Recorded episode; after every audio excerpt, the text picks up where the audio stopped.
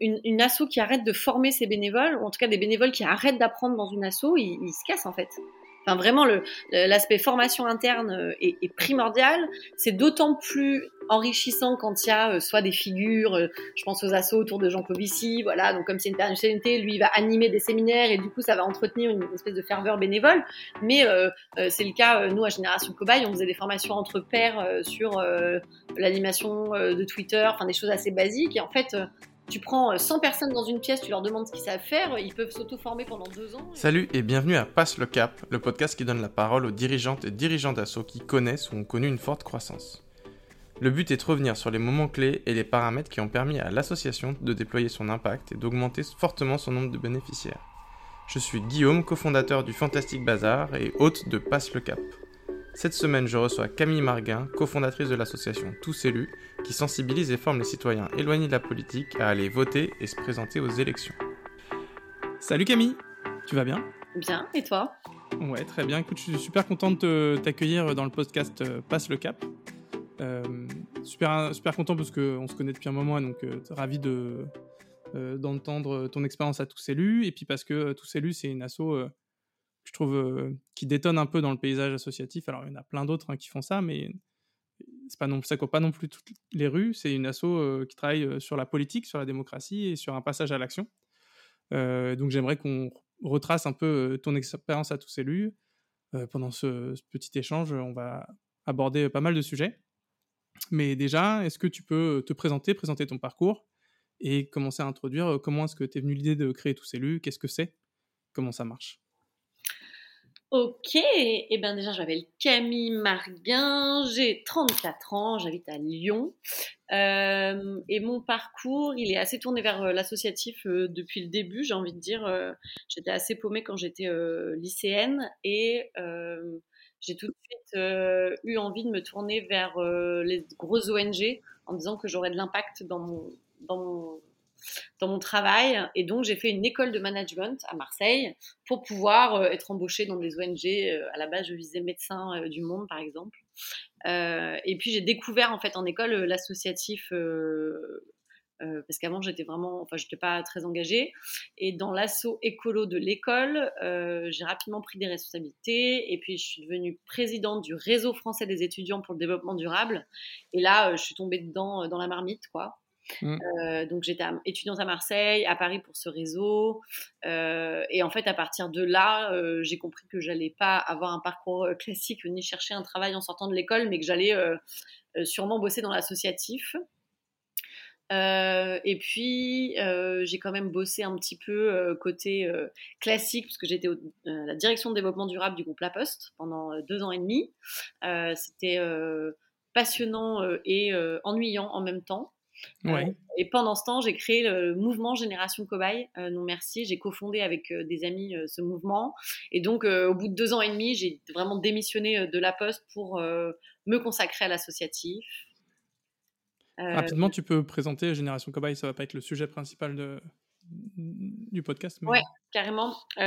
Génération Cobaye, c'est un mouvement de, jeunesse sur les sujets de santé et d'environnement qui est né euh, au début des années 2010, 2011, 2012. au départ, c'est un jeune qui fait un livre sur euh, les, enjeux, euh, les enjeux de la pollution environnementale qui affecte la santé. Pourquoi il y a autant de cancers, pourquoi il y a autant de maladies qui sont liées à la pollution. Il regroupe des scientifiques autour de ces sujets-là et en fait, le constat, il est, il est qu'il y a plein de de causes environnementales aux maladies euh, chroniques et que donc bah, si on mangeait mieux, euh, si on faisait attention euh, aux peintures dans la maison, si on aérait, etc., il y a plein de maladies qu'on n'aurait pas ou beaucoup plus tard, notamment les cancers. Et donc après plusieurs années de l'appel de la jeunesse, une asso qui faisait des conférences scientifiques dans les campus sur ces sujets-là, on reprend l'asso avec avec trois potes et on crée le mouvement Génération Cobaye Non Merci avec les codes de ce qu'on on projette comme mouvement, c'est-à-dire une, une, une, communication qui est vraiment adaptée au 18-30, euh, une gouvernance euh, complètement horizontale euh, et des modes d'action qui sont inventés et, et, poussés par les bénévoles. Et donc, c'est 4 ou 5 ans même de ma vie, et c'est le début de ma vie professionnelle. Au départ, c'est un service civique, et puis je deviens directrice de l'assaut. Voilà, et du coup, après Génération Cobaye, je me dis, mais en fait, je suis entrepreneur associatif. je ne sais pas si je mettais le mot entrepreneur. c'est beaucoup Make Sense aussi qui m'a accompagnée parce que j'étais assez proche de, pas mal de gens chez Make Sense. Aujourd'hui, tu, tu, ouais, tu te définirais comme entrepreneuse associative Est-ce que c'est mmh. un. Moi, c'est un, concept qui me parle? Est-ce que toi, tu le rencontres beaucoup? Ou est-ce que c'est effectivement le passage à make sense dans le sens euh, avoir passé du temps avec eux qui te fait t'approprier ce concept et l'appliquer à l'associatif En fait, euh, aujourd'hui, je me présente comme militante et, en plus, en plus de l'associatif, j'aime bien coller le mot politique, donc j'ai vraiment évolué par rapport à la manière dont je pouvais me présenter il y a 10 ans. Mais le côté entrepreneuriat, je le découvre après parce que je me rends compte que j'aime monter des structures ou accompagner des structures et que euh, là où je pensais pouvoir être contributrice un peu passive entre guillemets d'association, je me sens entrepreneuse dans le sens où bah, en fait, j'ai appris à monter des projets, euh, à chercher de l'argent, euh, à recruter, à chercher des bénévoles. En fait, j'ai l'impression que je fais euh, souvent le boulot d'un entrepreneur ou d'un chef d'entreprise, mais vraiment pour le monde militant. Quoi. Ok. Donc, c'est comme ça que j'entends entrepreneur dans, mon, dans mon scope. Quoi. Oui, je trouve ça pertinent. Et donc, Génération Cobaye, 5 ans de ma vie, on est passé de, voilà, de, de 20, 30 personnes à 70 euh, 000 sympathisants, 1500 bénévoles en, l'espace de quelques mois. Euh, et j'ai découvert plein de métiers, euh, dont la com, la mob, la gestion, le recrutement, tout ça. Et au bout d'un moment, je me suis dit, on fait tout ça, c'est génial, mais pourquoi on ne s'adresse pas aux politiques? Et notamment en 2000, 2015, quand euh, la région Île-de-France est passée à droite, en fait, on a perdu 30 000 euros de subventions, ce qui représentait euh, un équivalent temps plein euh, dans, notre, dans notre assaut. Et je me disais comment nous, qui parlons à 70 000 jeunes, dont au moins 30 000 en Île-de-France, on n'a pas un moment parlé des élections régionales, alors que en fait, notre structure et nos actions sont soutenues par les élus régionaux depuis des années. Et en fait, c'était comme une évidence, voilà, les écolos sont au pouvoir, ils nous aident, et voilà, blablabla. Bla bla et sans dire de, se prononcer pour un parti ou pour un autre, on aura très bien pu appeler les jeunes à aller voter, euh, comparer les, programmes, etc. On l'a pas fait, on a perdu un poste. Et moi, j'ai commencé à, essayer de parler avec les bénévoles, de, de, faire évoluer le projet associatif vers un projet plus politique. Et comme c'était une gouvernance horizontale, les gens qui étaient là m'ont dit, mais en fait, pas du tout, nous, on a envie de faire des stands de, prévention dans les festivals et pas du tout de faire de la politique. Donc, ça a été un peu un déclic pour moi et ça a un peu poussé mon départ. Et euh, après six mois de pause, euh, j'ai décidé de me lancer en politique.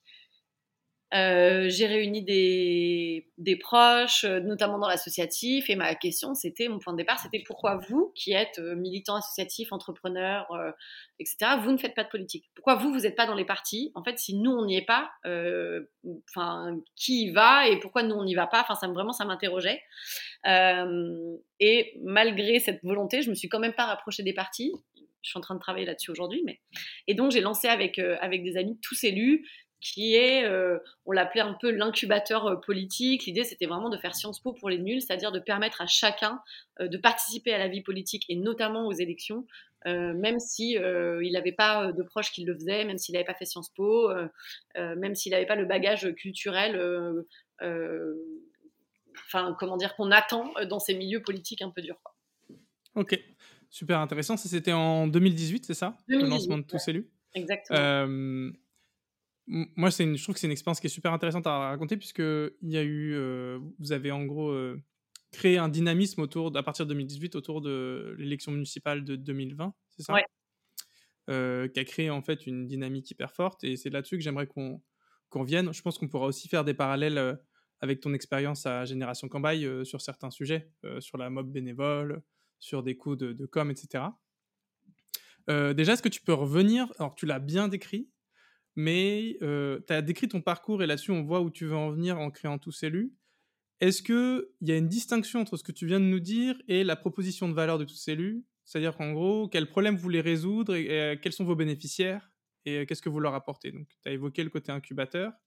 Tu vois ce que je veux dire? C'est quoi en fait le problème que vous voulez résoudre et pourquoi tous élus l'adresse et quelles sont les autres options, par exemple, que tu as eues?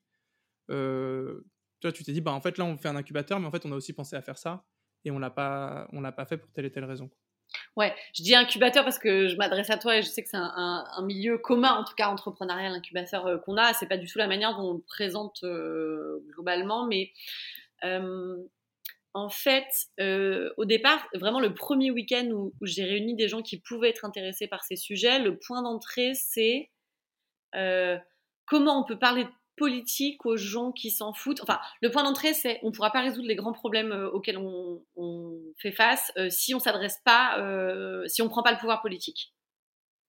Euh, et c'était pas le but n'était pas d'obtenir le pouvoir, mais de comprendre pourquoi des gens militants et notamment des jeunes ne s'engageaient pas en politique et comment les aider à le faire.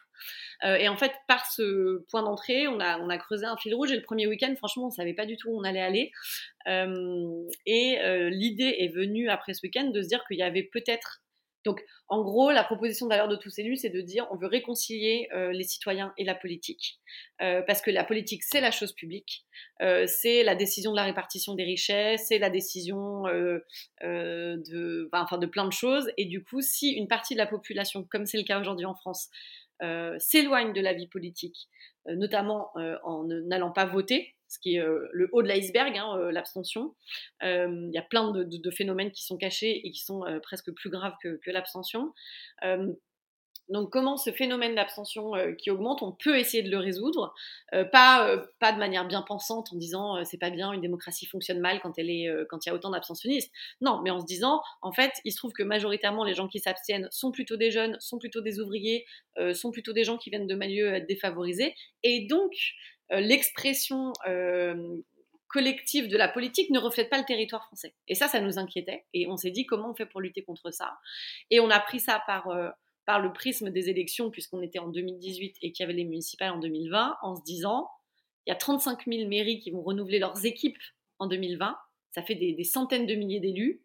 Est-ce qu'on ne pourrait pas aider des gens à se présenter aux élections municipales et en utilisant ce cheval de Troie, les intéresser à la politique, intéresser plein de gens à la politique, même s'ils ne se présentent pas, euh, créer des liens entre la société civile et ces listes euh, dans les communes, etc., etc.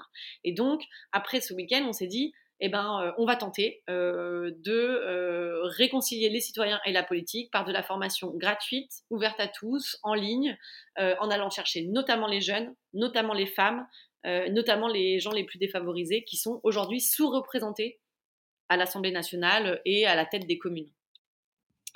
Euh, voilà, et du coup est né le projet euh, Tous élus. Au départ, on parlait d'université populaire de la politique, ça prenait plein de formes, mais voilà, plus qu'un incubateur, c'était vraiment l'idée de diffuser massivement du savoir et faire sortir l'objet sciences politiques des instituts de sciences politiques.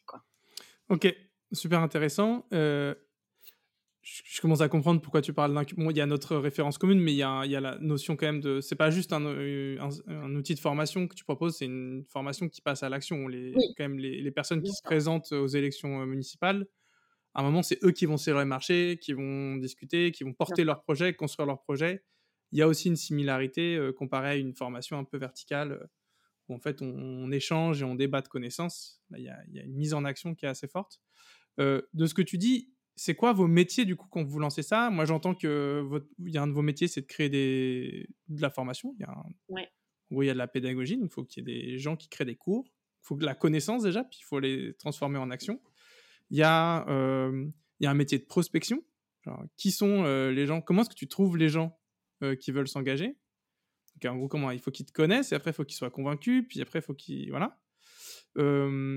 Il y a un métier, après, effectivement, classique d'entrepreneuriat associatif qui est monter une équipe. un des sujets les plus intéressants, je pense, c'est de, de l'expérience sous cellule d'un point de vue métier, c'est effectivement la communauté bénévole que vous avez construite.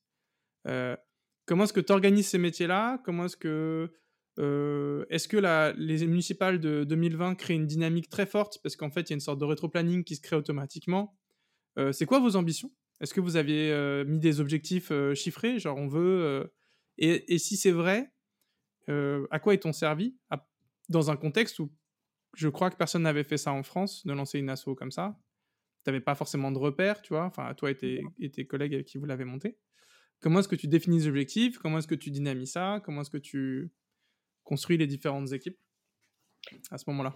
Ouais, ça fait beaucoup de questions, mais, enfin, mais en tout cas, quand on se lance, on se structure en trois euh, métiers. Il y a euh, en effet tout ce qui est l'enjeu de la communication, avec un enjeu euh, qu'on identifie tout de suite, qui est que la politique, elle est mal perçue. Et donc, l'offre de dire, tu as envie de t'engager en politique, clique ici, ça fonctionne pas en fait. enfin, ça fonctionne, mais pas pour les publics qu'on veut toucher. Enfin, ça peut fonctionner, mais pas pour les publics qu'on veut toucher. Et donc, dès le début, il y a vraiment cette conscience qu'il va falloir mener une campagne de communication, aller chercher des partenaires, euh, trouver des messages, trouver des, points d'ancrage euh, auprès de publics qui sont pas du tout, euh, en tout cas si on veut toucher des publics éloignés, il va falloir faire de la communication autrement sur ces sujets que juste ce que font les partis aujourd'hui. Est-ce que le tissu associatif a été un bon relais là-dessus? C'est-à-dire qu'en gros, par essence, tu peux pas prendre les relais politiques, genre les médias classiques, etc., parce que Sinon, ces gens ne seraient pas éloignés de la politique, j'imagine. C'était très, euh, très sexy pour les médias et pour les assos. Euh, typiquement, les scouts, euh, les scouts de France nous ont beaucoup aidés. Alors après, c'est aussi, c'est aussi en fonction d'alliés qu'on avait en interne.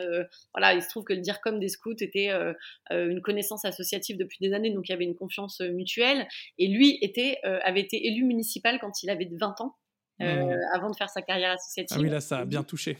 Et en fait, il a dit, mais c'est exactement ça. Moi, j'étais élu à Pontarlier à 20 ans, euh, j'étais le seul jeune. Euh, ça a été difficile pour moi, mais j'en garde de super souvenirs. Et en fait, oui, dans les scouts, il y a plein de valeurs qui peuvent se rapprocher de ce qu'un élu local a envie de faire. être à, l'écoute des autres sur son territoire, travailler en équipe, etc. Donc voilà, par exemple, les scouts nous ont beaucoup aidé à diffuser, Make Sense nous a beaucoup aidé à diffuser. Après, on allait chercher des partenariats en fonction des cibles qu'on avait envie de toucher. On a fait de la strate de com classique, hein, j'ai envie de dire, et pour le coup, ça c'était en partie mon métier. Donc, on allait voir aussi unicité en se disant, bah oui, tous les gens qui ont bénéficié d'un service civique dans les quartiers populaires, notamment, peuvent être des gens qui peuvent être intéressés pour passer à l'étape d'après. Euh, même dans le même registre, il y avait la fève. Euh, après, on est aussi allé chercher des partenariats sur les enjeux. Par exemple, euh, sur l'écologie, on est prêt à relayer en disant bah, vous êtes indigné par ça, ça, ça. Ben, un des modes d'action possible est la politique. par contre, il y a aussi beaucoup d'acteurs qui ont d'emblée refusé de relayer ce message parce que politique. parce que on ne sait pas qui va être élu, on ne sait pas sur quel programme et on ne peut pas s'engager là-dessus. Donc, il y a des acteurs qui ont embarqué tout de suite et en même temps, il y en a qui n'ont pas embarqué. Et par contre, les médias euh, ont été. Alors, c'est pas, on n'a pas fait euh, la une de tous les JT, mais quand même, le côté euh, les jeunes qui montent un mouvement pour que des jeunes se présentent en politique, ça a été assez bien reçu. Et on a eu des alliés qui ne nous ont pas servi à grand chose, si ce n'est pour le moral, mais toutes les associations des maires, en fait. parce qu'il y a une crise de vocation. Donc, en fait, il y a 35 000 mairies à peu près en France. Tous les ans, il y en a 1000, 2000 qui disparaissent parce qu'en fait, il n'y a personne qui se présente. Ok, et là, eux, ils ont été, c'est intéressant, ils ont été un soutien moral, mais ils n'ont pas réussi à actionner quoi que ce soit, c'est ça? Bah non, mais eux, par définition, euh, c'est des assauts de, de j'allais dire de vieux, mais de personnes matures. Euh, euh, non, mais voilà. Mais s'il y a une crise de vocation, c'est parce qu'ils n'arrivent pas à toucher justement ces gens-là. Ils n'y arrivent pas. Et puis les gens qui sont actuellement maires et qui ont 40, 50, 60 ans, qui font ça, parce que bon, on n'en parle pas ici, c'est pas le, contenu du podcast, mais il faut imaginer que, évidemment, euh, les maires et les élus locaux, euh, sur les 35 000 maires, on ne parle pas du maire de Toulouse et de Bordeaux. En fait, tu as énormément de maires qui sont maires de communes de 50, 100, 200 habitants, euh, qui touchent une, indemnité de 250 euros par mois. Enfin, c'est pas du tout l'image de l'élu qu'on a quand on parle de politique avec l'Assemblée nationale, les décorats. Non, c'est un travail de malade, en plus de ton travail à toi. Exactement. C'est une forme de bénévolat, sauf qu'elle n'est pas reconnue. Et ça, on est tout de suite rentré dedans quand on a commencé à bosser sur la com. Aujourd'hui, tu te dis, je veux être bénévole dans une association. Ah, trop bien, tu fais quoi comme asso, blablabla. Je veux faire de la politique. Ah ouais. donc, il y avait un truc de euh, rendre sexy la politique et décomplexer l'engagement politique en disant, bah, en fait, sois fier. Euh, voilà. Et euh, une des images qu'on avait en tête, c'était évidemment Alexandria Ocasio-Cortez, cette serveuse d'un quartier de New York qui devient membre du Congrès et qui incarne le fait que tout le monde peut le faire. Quoi. Ok. Voilà. Donc là, il y a la, question de la com. La campagne s'appelait Pourquoi pas toi? Et l'image qui a le plus marché, c'est une brune accoudée à un bar. et en fait, on dessinait des écharpes de mer en crayon, au crayon, un peu comme si n'importe qui pouvait enfiler l'écharpe. Et euh, donc, c'était euh, une campagne de com dont l'objectif était de euh, d'avoir 10 000. quel objectif on s'est fixé? Donc après, donc il y avait le premier métier la com, le deuxième la formation, et dans la formation, on voulait atteindre plusieurs niveaux, c'est-à-dire qu'on voulait faire de la sensibilisation, de l'éducation civique, on voulait qu'il y ait plein de gens qui comprennent à quoi ça sert les mairies, euh, à quel point ça peut être dur d'être un élu local, mais aussi à quel point c'est enrichissant. On voulait casser des clichés sur la politique, donc ça c'était une web série. Ensuite, on a fait un MOOC en ligne. Là, on voulait avoir euh, euh, il me semble qu'on voulait avoir 10 000 jeunes qui s'inscrivent, enfin jeunes, on voulait avoir 10 000 inscrits et on voulait, parmi ces 10 000 inscrits, il y ait un maximum de jeunes, un maximum de femmes, parce qu'en fait, c'est aussi, euh, on voit des écarts énormes en termes d'engagement entre les hommes et les femmes, et un maximum de gens issus de milieux populaires. Euh, et après ces 10 000, on voulait qu'il y en ait euh, 5 000 qui soient accompagnés pour se lancer vraiment dans, des listes électorales. et puis, on voulait qu'il y en ait 500 qui soient élus, quoi. Ok, c'est très ambitieux parce que déjà 10 000, c'est pas mal. Et après, avoir un 50% de conversion euh, pour qu'en fait, euh, sur les 10 000 inscrits, on ait 50% qui. Oui, bon. Qui, fassent. Euh, aujourd'hui, c'est quoi les. En effet, la formation n'était pas notre métier. Donc, on avait du mal à comprendre qu'on allait perdre autant de personnes en route, ça c'est clair. Ouais. Sur. Tu as évoqué la campagne de com, je pense qu'on y reviendra, parce qu'il y a. je trouve dans ton parcours un savoir-faire sur le fait d'événementialiser la communication, euh, de créer des opérations de com qui peut être intéressantes à, à je veux dire, en faire, en faire une discussion à part. Sur les objectifs, euh, moi je trouve qu'ils sont bien dans le sens, il faut toujours des objectifs pour euh, donner une direction, puis après en fait il y a le résultat et, et parce qu'on a mis des objectifs qu'on a, qu'on a atteint le résultat où on est allé. Est-ce que tu évoquais pas mal de campagnes de com qui ont plus ou moins bien marché. Est-ce, comment est-ce que vous gériez après, on parlera de la communauté bénévole, mais est-ce qu'il y a eu des moments où vous avez eu tellement de demandes que vous aviez du mal à gérer? Comment est-ce que tu encaisses Comment est-ce que tu t'organises si ça marche en termes de, com, on va dire, pour adresser les demandes des gens? Quand tu es en train de te lancer? En fait, oui, il y, a deux choses. Il y a les gens qui veulent euh, être bénéficiaires en fait des programmes et les gens qui vesument t'aider à monter ton projet. Je sais pas si ta question elle porte sur l'un ou sur l'autre. Mais Potentiellement les deux, ouais. ouais. Et en effet, euh, le troisième métier qu'on a tout de suite identifié, c'est la question de la mobilisation citoyenne, en se disant on part avec zéro argent dans la poche. Euh, et moi, j'avais déjà commencé à lever des fonds euh, assez rapidement et je sentais que ça allait être compliqué. Je sentais qu'il allait falloir qu'on fasse ça avec beaucoup de bénévolat. mais c'était un truc qui m'intéressait. Moi, j'adore bosser sur des projets associatifs où il y a plein de gens qui bossent à distance, etc. Donc ça, ça m'effrayait pas. Mais du coup, il y a eu un enjeu en effet rapidement de se dire ok comment euh, on adresse, comment on accueille les bénévoles, euh, comment on organise euh, leur travail, etc. etc. Et du coup, quand on a lancé notre site, on a lancé notre, campagne de com et d'expérience, parce que c'est ce qui était arrivé à Génération Cobaye. Quand tu diffuses largement ton message, ton appel à, enfin, ton appel à témoignage ou ton message, Génération Cobaye, c'était faites attention à vous, et là, c'était euh, pourquoi pas vous, quoi, pourquoi pas toi. Euh, bah, en fait, il y, a des, y a forcément 1% de ces gens euh, qui, qui vont sur ton site et veulent être bénévoles. La question, c'est comment tu t'assures que euh, assez rapidement euh, dans tes outils euh, numériques, bah, tu as un parcours d'engagement qui est clair, que les gens s'inscrivent, qui te laissent assez d'infos pour que tu puisses les recontacter, ça c'est la base, mais aussi comprendre ce qu'ils attendent du projet. Et en fait, on était très vite structurés, nous, en six équipes. dont une équipe était chargée de la mobilisation et de l'accueil des bénévoles. D'ailleurs, c'est assez proche de l'organisation de, Génération Cobaye, c'est-à-dire que cette équipe mobilisation, elle organisait par exemple des calls d'accueil, euh, enfin des appels d'accueil les, toutes les semaines, tous les 15 jours avec les derniers arrivants. Et puis ensuite, ils étaient redispatchés vers les pôles où ils avaient envie d'agir. Typiquement, soit ils voulaient rester dans le pôle euh, mobilisation et euh, monter une antenne locale ou rejoindre une antenne locale, soit ils voulaient aller faire de la communication, soit ils voulaient aller faire des formations, soit la levée de fonds. J'ai dit six pôles et je les ai peut-être pas tous en tête, mais après, bon, voilà, des, pôles classiques euh, dans l'associatif, quoi.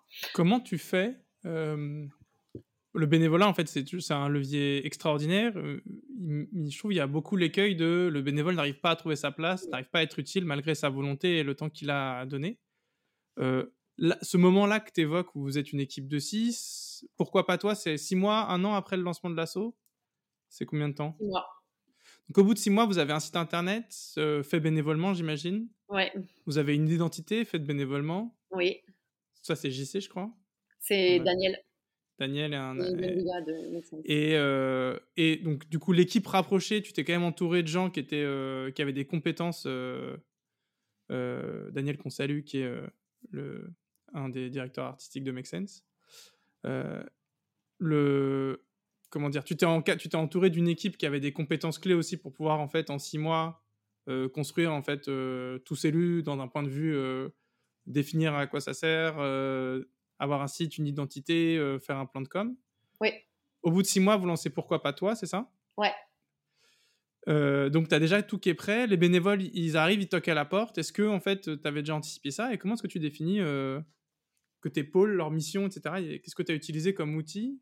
D'organisation pour qu'un bénévole puisse de, être utile à la com euh, comme ça, en vous intégrant, vous levez des fonds pour vous, quoi. Ouais. Pour moi, le, secret, c'est vraiment une articulation très fine entre du présentiel et du numérique. Euh, et un des secrets, en tout cas, euh, que je retiens de l'expérience, qu'on n'a pas mis en place tout de suite à Génération Cobaye et qui nous a manqué, et que je retiens de l'expérience de tous élus, c'est le fait de euh, forcer les rencontres physiques de personnes assez régulièrement. On appelle ça des week-end boosts à tous élus, et il y en a, je dirais, au moins tous les 2-3 mois. donc au moins 4 par an, voire 5. et c'est des moments où les gens se rencontrent et je pense que les gens travaillent bien ensemble à distance que quand ils se connaissent bien. Et nous, on avait cet enjeu parce que dès le début, il y avait des gens à Paris, à Marseille, à Lyon. Euh, on n'était pas du tout dans les mêmes villes. Donc en fait, la base de l'assaut, elle n'était pas créée sur euh, on, se, retrouve le lundi soir après le boulot, quoi. Euh, et donc, on a créé tout de suite des événements, des week-ends de travail animés en intelligence collective, ce qui est mon deuxième métier en plus de la com, où l'idée c'est de partir avec les problèmes du moment le vendredi soir et que le dimanche, non seulement on les résolue ensemble, on, on les ait résolus ensemble, mais en plus chacun sache qu'est-ce qu'il peut faire, quelle est sa place pour la suite.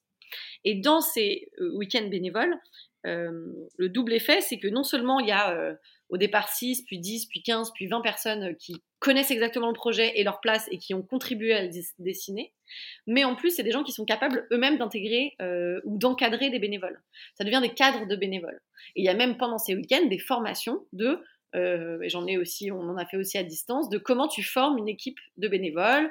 Euh, donc, tu as tous les enjeux de drive partagé, de euh, Airtable, euh, donc de base de données euh, assez renseignées pour que les gens puissent s'inscrire et être contactés. les enjeux de...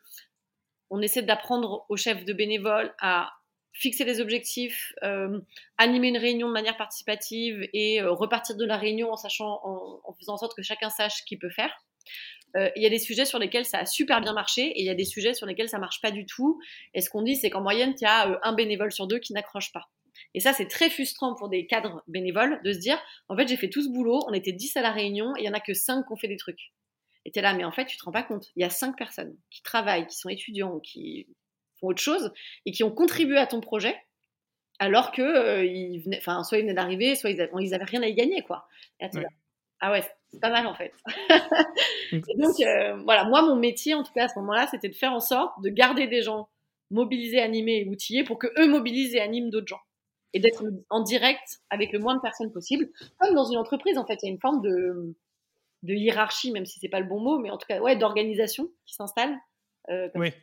il n'y a pas la hiérarchie du fait du contrat de travail qui t'oblige, etc. Mais il y a en fait, il y a une, en fait, il y a des rôles qui sont répartis. Ouais, et qui sont clairs. Euh, et il y a une hiérarchie de, de savoir, de ce que j'entends. C'est-à-dire qu'en gros, euh, euh, tu as sûrement dû avoir euh, des bénévoles qui étaient fourbus à l'exercice, mais la majorité, en fait, ils viennent, ils découvrent ce que c'est que d'être bénévole, ils découvrent ce que c'est que d'être bénévole encadrant de bénévoles.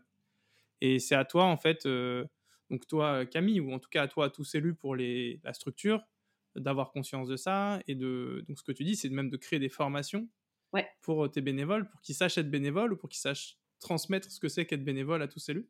Ouais, il y a deux bénévoles, hein. il y a les gens qui viennent pour apprendre un nouveau métier donc euh, moi, euh, j'ai envie d'être formateur plus tard et je veux découvrir. Et il y a des gens qui sont euh, experts du graphisme, experts du web, experts de la formation et qui viennent partager ce savoir. Et en fait, la richesse, elle est déjà dans leur regard.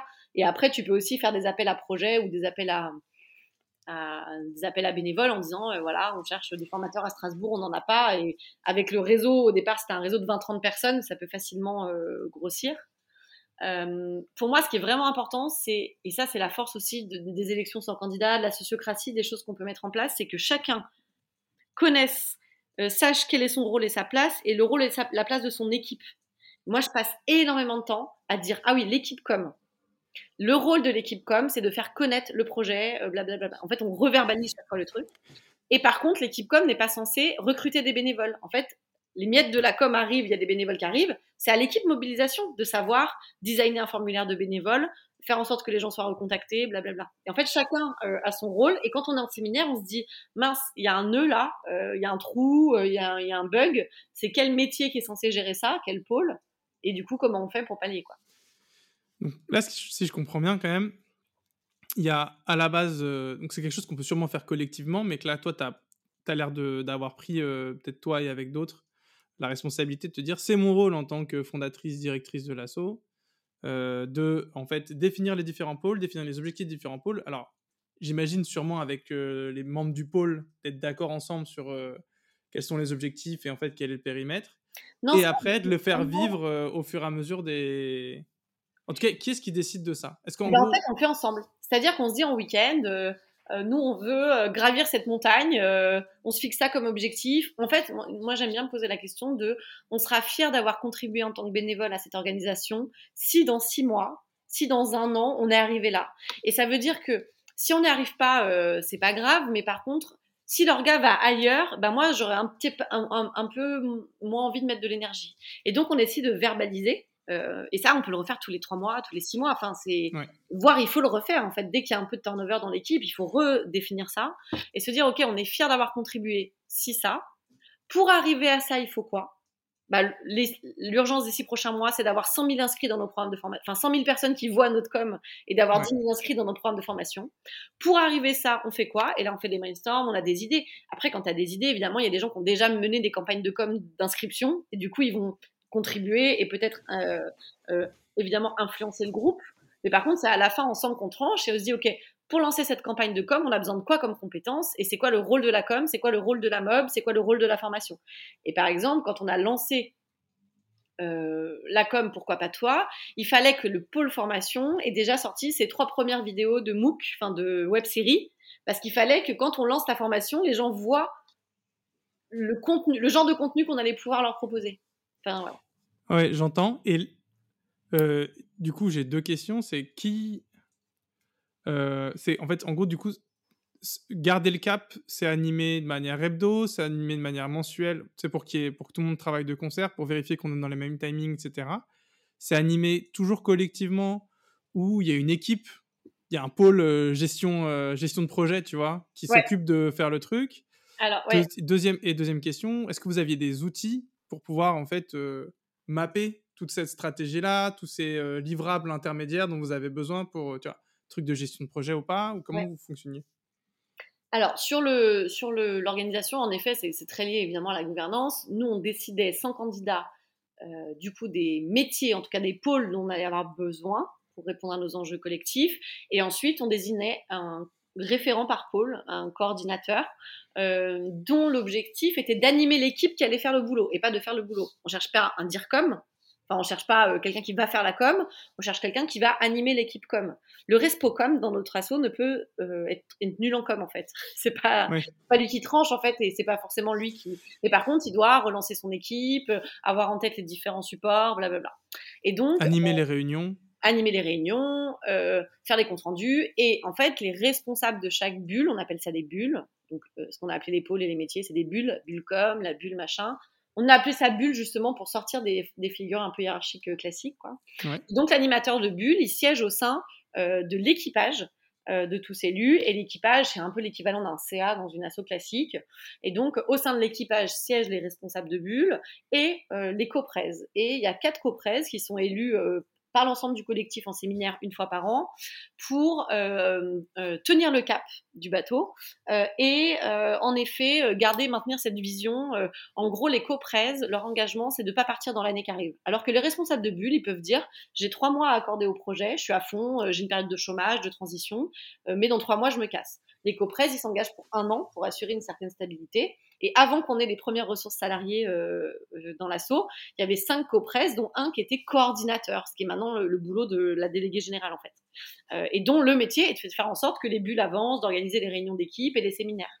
Et il y avait un copresse argent, on appelle ça trésor, ou je sais plus, on trouve toujours des noms, mais voilà le trésorier, un porte-parole donc pour, pour porter les messages de l'assaut à l'extérieur, un copresse ressources humaines, même si on n'avait pas de salariés, au départ, ressources humaines, c'est se dire, il y a tellement de projets associatifs où les gens se crament le cerveau, il faut qu'il y ait quelqu'un, c'était d'ailleurs Vianney Louvet, pour ne pas le citer, euh, qui soit en charge de veiller à ce qu'on ait des process, euh, qu'on passe des coups de fil, euh, que dans les séminaires, il y ait des moments de pause pour que personne se grille en route. Quoi. Ok. Et, et vous voyez combien, tous les combien dans l'équipage? L'équipage tous les mois et le bureau toutes les semaines. Ok. Et tous les mois, donc c'est ce que tu dis, c'est la revue des projets, la bulle com, vous avez avancé comment, quels étaient vos soucis, comment on peut vous débloquer. Et en fait, en général, on met à l'agenda euh, euh, les grosses difficultés au séminaire d'après pour pouvoir les résoudre euh, ensemble. Super cool. Et vous aviez quoi comme outil support pour travailler comme ça? Excel, PowerPoint. On n'a jamais utilisé de trucs. Genre Trello et tout, rien du tout quoi. Non, parce que le coût d'entrée pour nos bénévoles est trop élevé. Hmm. Même Slack, on a mis des années avant d'y aller parce qu'au départ, les gens, ils faisaient plein de trucs à côté et en fait, ça leur paraît. Au départ, on fonctionnait avec Facebook, des groupes Facebook. Euh, il y avait le groupe com, le groupe machin, le groupe de Lyon, euh, mais on faisait pas, euh, on n'utilisait pas d'outils spécifiques parce que le coût d'entrée faisait que la moitié n'y allait pas et donc en fait, on perdait beaucoup d'énergie et de temps.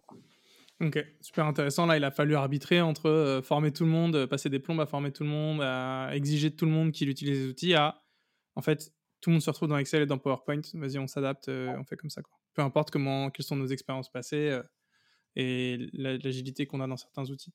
Oui, et je euh, pense que c'est, je pense que c'est important quand on a une orga où tu te veux inclusif, où tu accueilles des gens qui n'ont jamais fait de l'entrepreneuriat ou du bénévolat. En fait, tu peux pas imposer de découvrir Déjà, Drive, c'est un univers. Hein. Plein de gens ne connaissent pas du de Drive, déjà... document partagé. Euh, donc, euh, d'aller euh, expliquer le fonctionnement de quatre outils ou cinq outils quand les gens arrivent, le... en fait, tu perds trop le monde en route. quoi. Et d'ailleurs, en séminaire, on bosse que sur papier. quoi. Ouais. Et alors, du coup, super intéressant. Merci d'être rentré dans le détail là-dessus. Est-ce qu'il y a des. Dans, dans cette organisation-là, c'est quoi les écueils?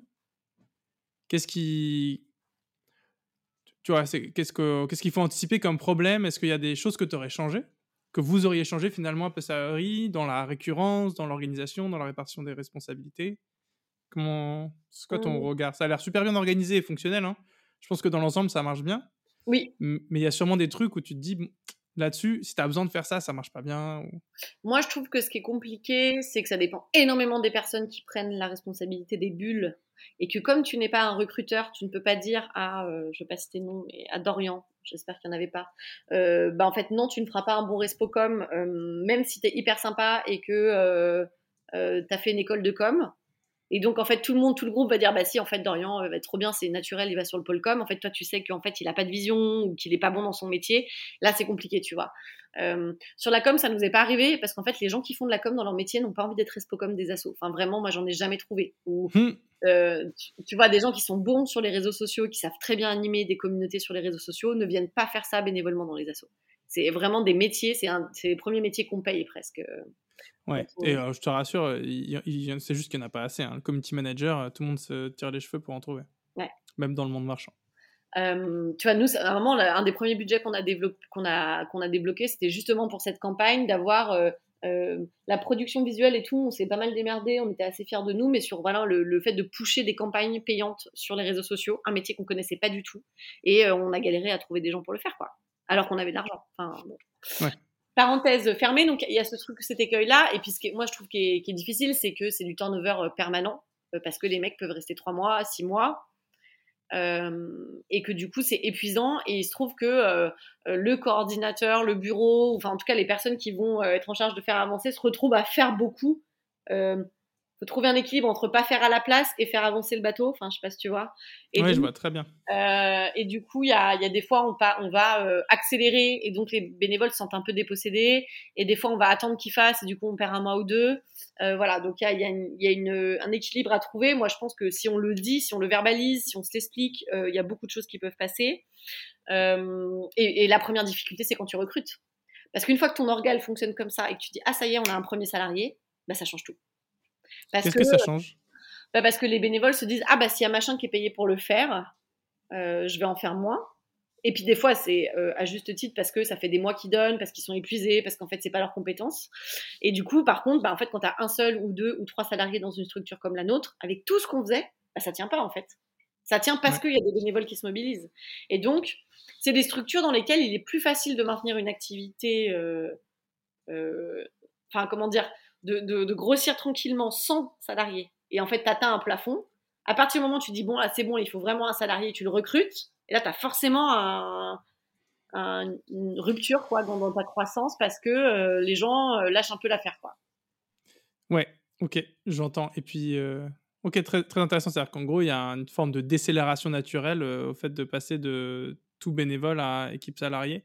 Oui, parce que en fait, il faut recréer une dynamique euh, avec du salarié. collectif, tu te dis ouais, tout le monde a son travail, tout le monde a ses contraintes, donc tu te dépasses collectivement. Alors que quand il y a une salariée ou un salarié qui est là, tu te dis euh, ah bah au pire, même si c'est pas verbalisé, même si c'est pas conscient, tu te dis au pire si je le fais pas, euh, il ou elle le fera. Et du coup, ça change vraiment complètement ton rapport euh, au logement. Et ça, c'est vrai à l'échelle nationale, mais très très vrai à l'échelle locale, des antennes locales. À partir du moment où tu te dis, ah, on prend un service civique, ou on prend un freelance, ou on prend un, euh, quelqu'un pour animer l'antenne parce que là, il y a un événement dans trois mois, bah en fait, paf, t'as plus de bénévoles dans ton antenne, quoi. Ah, c'est impressionnant. Ok. Euh, D'ailleurs, pour les antennes locales, si jamais, mon, mon conseil numéro un, c'est le Tour de France. C'est quoi ça? Bah, en gros, c'est euh, si vous voulez euh, dynamiser ou créer des antennes locales dans votre structure, c'est de générer un événementiel euh, donc sous format de tour, tour de région, tour de France, tour de ce que vous voulez. Vous annoncez que vous allez passer. vous lancez une, espèce de compétition saine entre les, différentes antennes. Et en fait, du coup, même si vous passez pas partout, nous, à tous ces lieux, on l'a fait en disant on a des bénévoles partout, quelles sont les cinq villes dans lesquelles vous voulez qu'on aille Et si vous êtes plus de trois, nous demandez, on vient et on vous aide à vous organiser. Et en fait, tu lances un événementiel. Euh, ils savent que tu vas venir. Donc en fait, il y a une forme d'émulation. Ils se préparent, mais ils savent que tu vas partir. Donc en fait, quand tu es là, ça peut durer, tu peux rester une semaine, un mois. Euh, après, il y a plein de formats. Mais du coup, ça crée le fait que, ok, les gens peuvent compter sur une ressource pour se structurer, se mobiliser, mais ils savent que tu vas repartir. Donc, quand tu pars, ça continue. Alors que si tu mets un salarié pendant six mois ou un an, tu es, sûr que quand il part, c'est fini. Ok. Tu, tu, parlais de ressources. Ah, attends, du coup, là, on fait un petit point d'étape. Quand vous êtes à, euh, euh, à votre campagne de com, euh, ça pourrait être toi ou pourquoi, pas toi? Vous avez combien de bénévoles? Comme, En fait, en gros, votre équipe, elle est constituée de combien de personnes à, peu près hein? Parce que j'imagine que tu n'as pas, pas de date. le 3 mars 2020. Oui, c'est clair. 2019, on était 40. En mmh gros, quand ça tournait, tu vois, un an avant l'élection municipale, Là, vous, étiez, on a... vous étiez quoi, une quarantaine, une cinquantaine? Non, plus. À la campagne de com, je dirais qu'on était ouais, une quarantaine. Et après, au moment, là, on a eu le plus de monde, c'est quand les formations ont commencé. Et là, on était, euh, on était 150, 200. Donc 150 bénévoles. Donc là, en gros, as, vous avez fondé l'assaut euh, en, on va dire, en dernier trimestre 2018. En 6 mois, 8 mois, tu me dis que vous aviez 150 bénévoles, métiers euh, opérationnels, c'est ça? Ouais, on a fondé l'assaut, on s'est vu la première fois en juin et on a posé les statuts en, septembre. tu vois, voilà. Donc en gros, euh, euh, entre juin et septembre 2018, on a structuré un peu, on s'est lancé, blablabla. En juin. c'est un sacré rythme. Hein, en gros, en, six mois, tu as structuré. Euh, vous n'avez pas trop vous n'avez pas trop traîné parce qu'en gros, en six mois, tu as structuré euh, en fait l'assaut. vous avez construit l'assaut en six mois, puis après, il fallait déployer quoi. Ouais. Et, euh, vous, avez, vous avez fait tout ça en même temps de recruter des bénévoles, les former, les former à en former? Oui. En fait, on a fait un lancement public aussi à l'automne 2018. Un événement, tu vois, avec 100 personnes, rediffusé sur YouTube. Et là, ça nous a, on a aussi à ce moment-là fait un gros push bénévole, quoi. C'est-à-dire que quand nous, on avait structuré notre pensée, on savait quel projet on, voulait mener, on savait comment on allait s'organiser, on savait de quoi on avait besoin, on a voulu le présenter euh, pour euh, avoir de l'argent, euh, commencer à se faire connaître et pour recruter des bénévoles. Et donc, en octobre-novembre 2018, quand on fait notre événement à Paris, il y a 150 personnes sur place, on fait 3000 vues sur la vidéo YouTube, et donc on sait qu'en fait il y a un intérêt, et donc bah, là on recueille, on recueille les volontaires, si tu veux. et là, vous, tous ces lieux n'existent pas aux yeux du public, donc là tu t'appuies sur les scouts et guides, Make Sense, donc des communautés fortes de gens qui sont suivis par. Quoi? Ouais, pour l'événement. Comment est-ce que les gens. Pourquoi il y a des gens qui viennent, quoi? Enfin... Ouais, c'est une bonne question. En fait, on a lancé un événement Facebook, ça marchait encore à l'époque. Et comme c'était. Euh, est-ce que c'était pas un peu au moment de place publique? Enfin, si tu veux, il y a quand même un intérêt sur la chose. Les, gens qui s'intéressent à la politique et qui trouvent pas euh, d'organisation pour exprimer leur. Euh, euh, leur hobby, je sais pas comment dire quoi. On a plein. Et du coup, moi, quand on a commencé à faire les premiers PowerPoint, on n'avait même pas la charte graphique. On disait on a envie de lancer un mouvement politique, on sait pas trop ce que c'est, mais on veut lutter contre l'abstention. Bah, en fait, tu as plein de gens qui viennent voir ce que c'est. Mais quand je dis des jeunes, plein de gens de, tous âges. Et qu'est-ce qu'on avait fait? Si on avait invité Loïc Blondio, qui est un expert des sujets qui était à notre soirée, on avait euh, un représentant d'unicité, le directeur de la com des, des scouts, euh, et puis en fait, après, ça allait assez vite. Et c'est aussi que nous, dans les porteurs de projets, dans les dix premiers, si tu veux, il y avait euh, moi qui avais fait Génération Cobaye, euh, il y avait Make Sense, il y avait des gens qui étaient, il y avait Ninon qui venait des, des jeunes européens. Enfin, il y avait vraiment des gens qui étaient déjà des figures associatives. Donc, qui étaient déjà dans des réseaux qui pouvaient mobiliser. Chacun ramène 20 personnes, euh, tu remplis ta salle euh, sans problème. Quoi. Et d'ailleurs, on avait fait un truc participatif euh, pour que les gens critiquent, amendent le projet. On avait fait un format assez, assez sympa ce soir. Ok, super intéressant. Le... Du coup, sur la... on a parlé de, de comment dire du, du, bénévolat, de votre communauté bénévole. Je sais aussi que vous aviez, peut-être ça c'est important de revenir dessus sur le l'animation de communauté bénévole tu disais que vous aviez en gros euh, un, week-end tous les six mois, tous les deux mois ouvert à tous. Euh, c'était ce que je, là, pardon, là où je veux en venir, c'est vous aviez un peu de budget pendant les six premiers mois, les huit premiers mois, pas assez pour payer quelqu'un, mais pour dépenser de l'argent. Mmh. Euh, non. Non, tu m'as dit que vous aviez de l'argent pour pouvoir faire des campagnes de com sur Facebook. Ah ouais, mais ça, ça arrivait vraiment, c'est après les six premiers mois, quoi. C'était vraiment fin 2018, quoi. En gros, quand tu as un peu de budget, Ouais. Genre, on va dire, je sais pas combien t'avais, t'avais genre 5 000, 10 000 euros. Ouais, ouais, un truc comme ça. Tout cassé. Comment est-ce que tu dépenses, euh, comment est-ce que tu choisis où tu dépenses cet argent-là? En gros, comment est-ce que tu priorises euh, tes dépenses là-dessus? Ben... Est-ce que c'est sur l'animation de communauté? Est-ce que c'est sur le recrutement? Facile pour nous. Tu, tu, tu mets là ton argent là où tu as des trous dans la raquette, quoi. C'est-à-dire, euh, tu regardes tes bénévoles, les compétences qu'ils ont, ce qu'on sait faire, ce dont on a absolument besoin. Et si tu trouves pas ce dont tu as absolument besoin dans tes bénévoles, bah tu l'achètes, quoi. Un des, premiers trucs qu'on avait euh, vraiment besoin, c'était euh, une plateforme MOOC. Tu vois, on s'était dit, il faut qu'on trouve 15 000 balles pour héberger notre MOOC. Et finalement, on a trouvé, on a fait un partenariat pro bono, donc ça nous a libéré cette charge mentale. Et puis on s'est dit quand même, euh, voilà. Et après, quand on a eu des sous, après, tu as des impondérables. Dès que tu fais un peu d'événementiel, dès que tu fais ton site, enfin, tout coûte un petit peu d'argent, tu vois. Et, donc, on, on, avait quand même ces frais-là. Et quels frais on avait au début euh Et sur les événements tous les, tous les deux mois, vous faisiez ça chez des, chez des bénévoles euh, y avait pas, Vous n'avez pas besoin de louer des, des lieux? Ouais, c'est intéressant. Nos Weekend Boost, ils sont autofinancés par, euh, par les bénévoles. Ils le sont toujours d'ailleurs, même si maintenant on a de l'argent. C'est un peu dans le dans l'ADN de l'assaut. Et en fait, on a un système assez intéressant. Donc déjà, on essaie de trouver des lieux gratuits, que ce soit des maisons, mais ça peut être aussi des salles dans Paris. Et on dort les uns chez, enfin, chez les Parisiens parce qu'ils sont plus nombreux. Euh, on aime mieux quand même aller prendre aller au vert, quoi. Et en fait, pour euh, les frais de location, les frais de transport et les frais de repas, on fait, euh, on met tout dans une cagnotte, enfin, on met tout dans un budget global. On a des barèmes quand même pour pas que les gens prennent leur billet, bref, à la dernière minute. Et en fait, on demande aux gens combien ils sont prêts à payer. Et il y a des gens qui se disent, moi, je suis étudiant, j'ai pas une thune, je paye 10 euros le week-end. Et il y a des gens qui disent, bah voilà, moi je travaille, je suis salarié, en plus je peux défiscaliser en faisant un don à l'assaut. Et donc, en fait, on passe par la plateforme Hello Asso. Et donc, euh, il y a des gens qui payent 200 euros le week-end, mais après des fiscs, ça fait que euh, deux tiers, donc 70 euh, euros, quoi. et du coup, en fait, comme ça, on équilibre les week-ends et en fait, ça marche super bien. Ok, super intéressant. Merci pour ça. Et du coup, sur l'animation de communauté bénévole, Là, on a, on a beaucoup discuté de comment tu accueilles des bénévoles, comment tu leur donnes un rôle, comment tu les formes. comment est-ce que tu animes ta communauté en dehors de ça? Est-ce que ça suffit Déjà qu'ils trouvent leur place, qu'ils soient encadrés, ou est-ce qu'il faut en faire plus? Là, tu as ce week-end qui, de manière assez contre-intuitive, en fait, c'est eux qui le payent. Je pense que ça les engage aussi. Quand tu dépenses de l'argent, quand tu dépenses du temps collectivement, en fait, que tu le veuilles ou non, bah, tu fais. En fait, il y, y, a un côté euh, psychologique de si je dépense de l'argent, c'est que ça m'importe. Et donc ça t'importe encore plus. Oui, c'est aussi pour ça que le prix d'entrée est à 10 euros. Il y a personne qui paye 0 euros, quoi. Tu vois, il y a un peu un truc de. Tu payes au moins. Enfin, 10 euros, c'est ce que tu dépenserais si tu étais chez toi, que tu mangeais des pâtes, quoi, globalement. Donc, euh, euh, même là, si tu traverses la France et tout, tu payes 10 euros, voilà. Il y a aussi un côté, pas se le cacher, il y a un côté festif. C'est des week-ends, on fait la fête, on danse, euh, tu viens parler de politique alors que ben, autour de toi, personne n'a envie de parler de politique. Il y a un espèce d'entre-soi qui se forme et qui vient euh, euh, apporter. On fait pas que bosser, quoi. On fait, on fait des jeux, des trucs. Enfin, le but, c'est que ça soit. C'est un événement social aussi. Ah ouais. C'est ce que recherchent les gens, quoi. de partager, d'avoir un commun avec des gens qui leur ressemblent aussi sur un sujet clé. Ouais. C'est ça. Et d'ailleurs, de pas oublier ça, de, de, le prévoir et de l'organiser, quoi. Ouais. Il y a des gens qui ne viennent que pour ça et qui, qui sont contributeurs par ailleurs. Ils viennent de temps en temps à des événements qui contribuent un peu. Mais moi, j'ai vraiment euh, en tête des gens qui sont venus à 60% des week-ends et qui pour autant n'ont pas pris de responsabilité associative ou n'ont pas euh, beaucoup contribué. Tu vois ce que je veux dire? Oui, Mais... j'imagine qu'ils sont utiles parce que quand ils sont là, ils apportent quelque chose, quoi. Grave.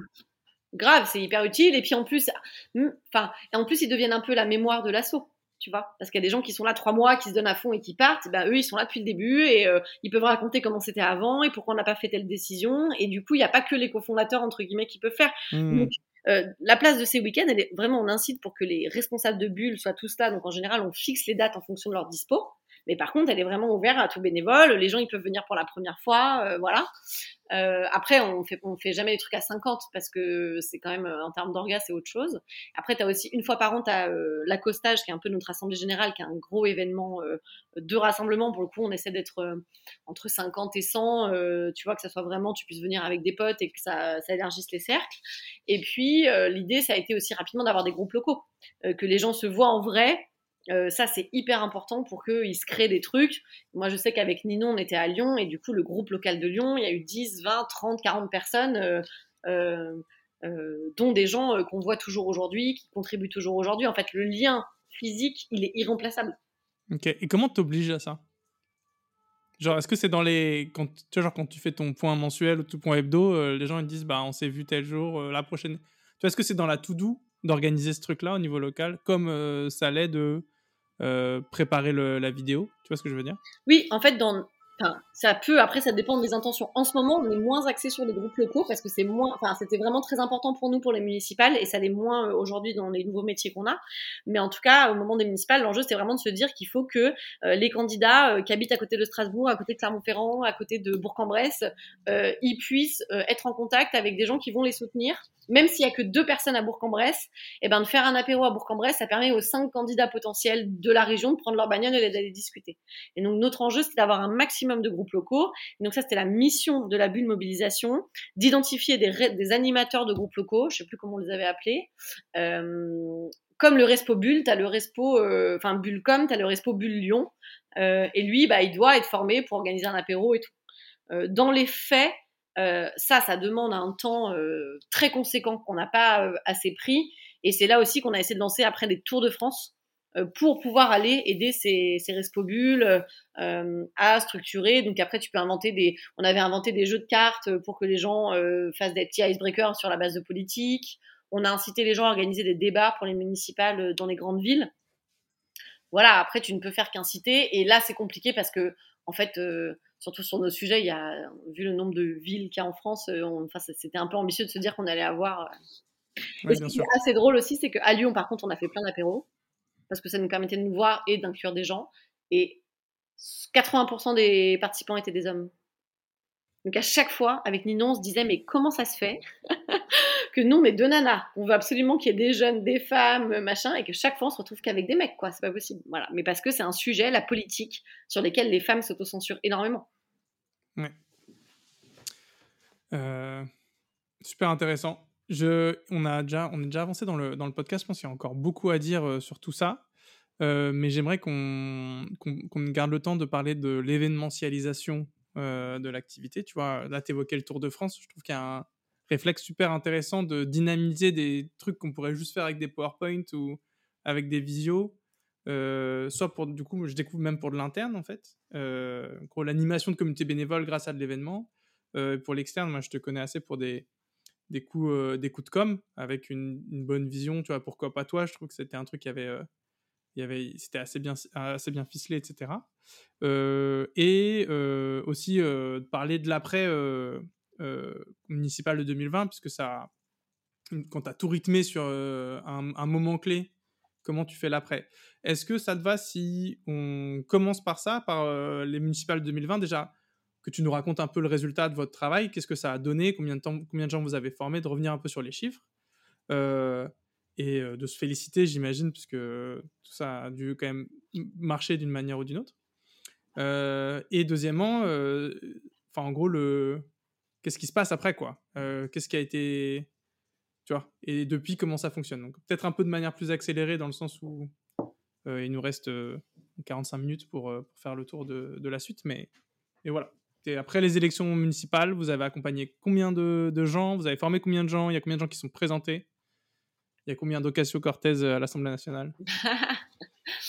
Euh, du coup, sur les municipales, euh, du coup, déjà, ce qui était drôle, c'est qu'avec la campagne Pourquoi pas toi, on a eu des vagues d'inscriptions, puis après des gros, des gros trous, et puis après des vagues. Enfin, du coup, on n'arrivait pas à savoir si on était content ou pas, mais en tout cas, à un moment, on s'est vraiment dit, merde, il y a que des mecs, quoi.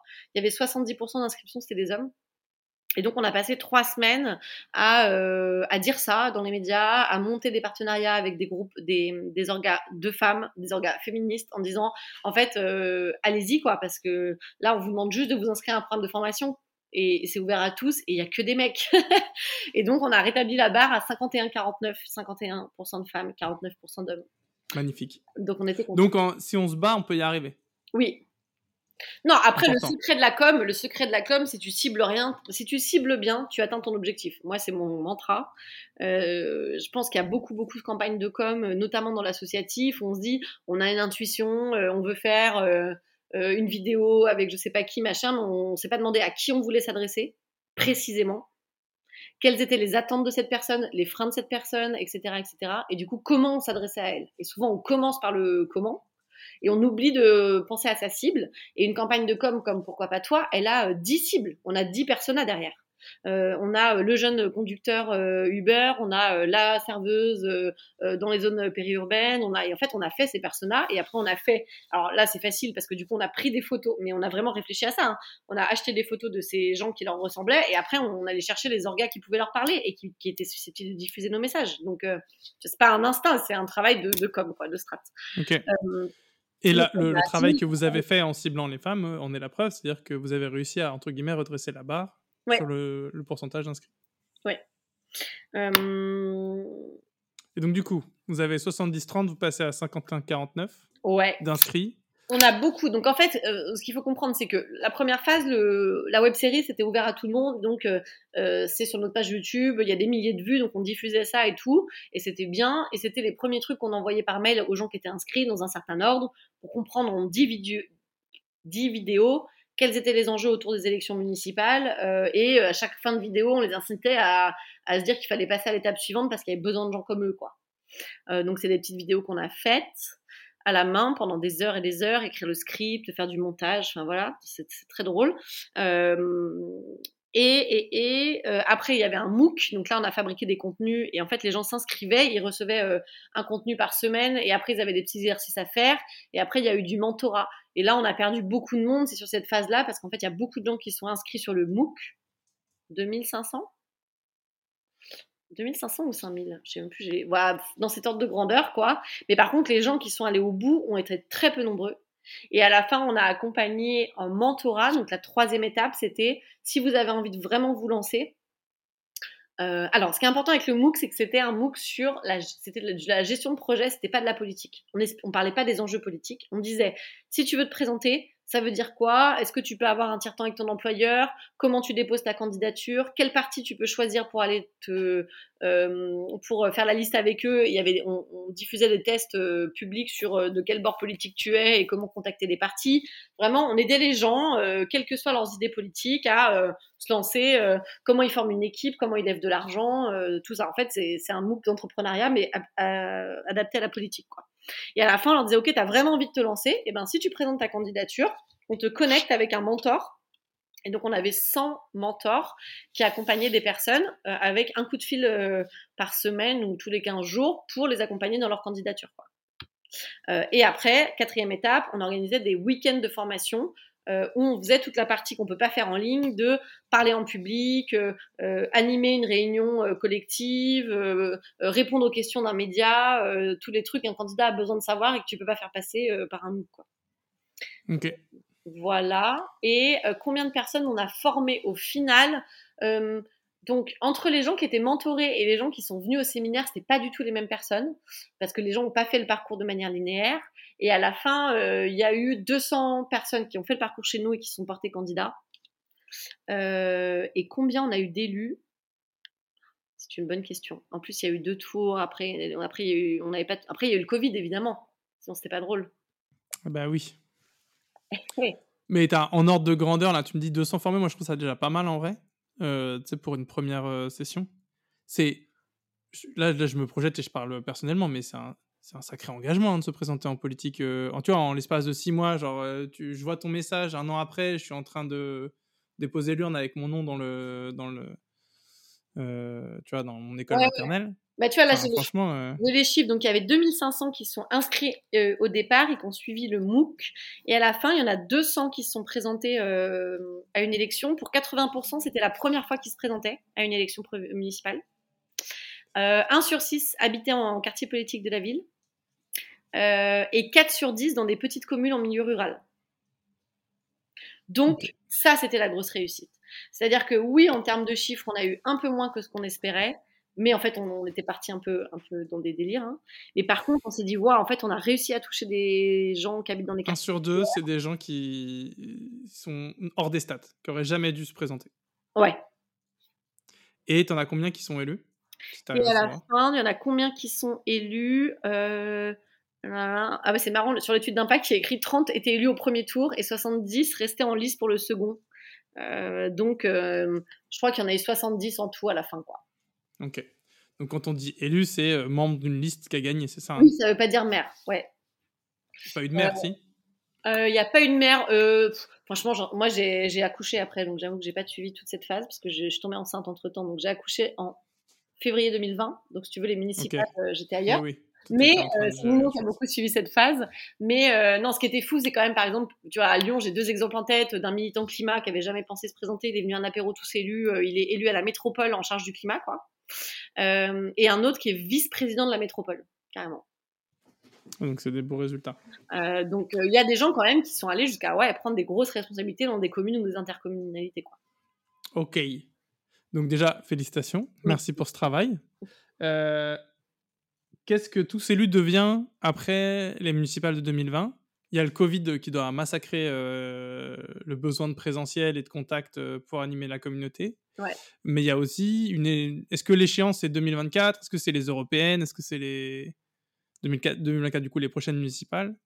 J'imagine que ça doit. Les municipales ont énormément structuré même les formations, euh, le format de l'engagement, etc. Qu'est-ce qui se passe euh, quand, ça a tout rythmé, quoi. Ouais. Déjà, ce que j'ai, j'ai pas assez dit, c'est quand même que tout le euh, la bulle formation a été euh, co-dirigée entre ma sœur et euh, Ninon, avec qui on a, on a monté donc Lucie Marguin, qui est ma sœur, et Ninon Lagarde, qui est ma ma partenaire associative. Et en gros, ce qui était ce qui était complètement dingue, c'est que ma sœur, elle est directrice d'un centre de formation à côté. Et donc, elle, elle nous a apporté toutes ses compétences de designer un parcours de formation, euh, passer d'une étape à l'autre, qu'est-ce qu'un objectif pédagogique, et elle a formé des gens à faire ça. Et ensuite, c'est que des gens, c'est ce que je disais au début, c'est que des gens qui sont allés construire les modules de formation. C'est des centaines de personnes qui ont construit les modules de formation, qui sont allés chercher des, des données, etc. Et ensuite, elle, elle relisait euh, elle aérait des fois, etc. Mais en fait, tout ça, c'est un travail de, vraiment de, centaines de personnes. Euh, et ensuite, euh, Nino a, repris aussi pas mal la main sur la partie animation, séminaire et tout ça. Mais du coup, les bénévoles n'avaient pas besoin d'avoir ces compétences, mais quand même, tu as besoin. Moi, je pense que dans une organisation euh, classique, si tu veux, il faut que ton directeur ou ta directrice de formation soit payé pour, euh, pour faire ce boulot-là, euh, en partenariat avec, avec des bénévoles. En tout cas, c'était un boulot monumental.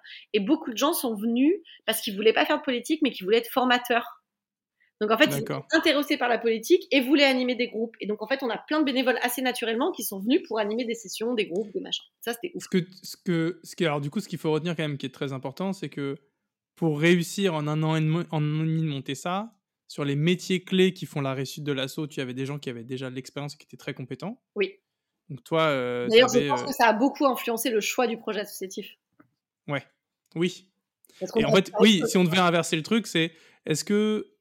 Enfin, tu, tu, définis ensemble quel problème tu veux régler et la manière d'y régler, si elles s'équivalent, prends celle où tu as le plus de compétences euh, dont tu es sûr qu'elles seront là sur le long terme pour que ça fonctionne, quoi. Donc identifier tes métiers et te dire, toi tu savais que tu allais t'engager pour euh, pendant au moins un an et demi et que tu savais faire de l'animation de communauté et tu savais faire de la com. Ouais. Euh, sur la formation, ta sœur, elle a dû dire top là, je serai à tes côtés et tu lui faisais confiance pour que ça fonctionne.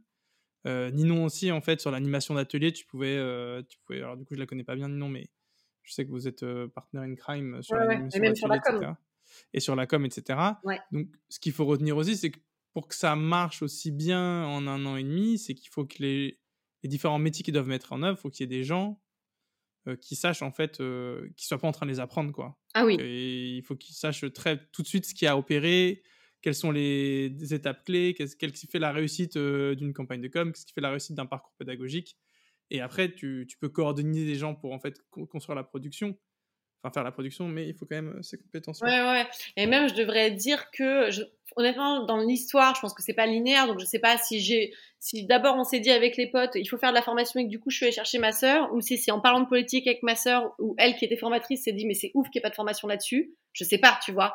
Mais il se trouve qu'après on a mélangé euh, les deux, ma sœur est venue aux trois premiers séminaires, et du coup c'est devenu un centre de formation euh, pour euh, futurs élus. et, et comment les bénévoles ils s'engagent, pardon, je suis désolé, je te coupe, mais est-ce que le, les, les fameux bénévoles qui voulaient être formateurs, à un moment, est-ce que tu t'es dit, bon, vas-y, on va faire de la, on va dire, euh, formateur de, de toute la France, euh, rejoignez-nous, quoi? Genre, vous voulez vous former à la formation, rejoignez-nous? Il y avait, il y avait un angle comme ça? Eh ben, en fait, on a fait un, planning, on s'est dit, il va falloir faire des séminaires et des sessions en ligne, il faut qu'on ait 40 ou 50 formateurs formés. Euh, et il y avait des modules, il y avait six modules, je crois, qui étaient déjà conçus. Et donc, on a fait un ou deux week-ends, en tout cas, on a fait au moins un week-end de formation de formateurs euh, complet à Paris, euh, tout frais payé, parce qu'à l'époque on avait, on avait de l'argent, euh, où on, vraiment on a formé ces gens-là. Et en plus, comme ils venaient de toute la France, ils ont été l'appui d'antennes locales. Quoi. Ok. Et là, tu les as, en gros, là, tu as, réussi à les avoir sur un métier. Donc, en gros, si demain, tu as besoin de 40 community managers bénévoles, limite anglais sur venez vous former au community management, quoi. Ah oui, alors euh, la formation, euh, c'est un des, des trucs. un levier de fou euh, pour des métiers. Oui, voir une, une, asso qui arrête de former ses bénévoles, ou en tout cas des bénévoles qui arrêtent d'apprendre dans une asso, ils, ils, se cassent en fait. Enfin, vraiment, l'aspect formation interne est, est primordial.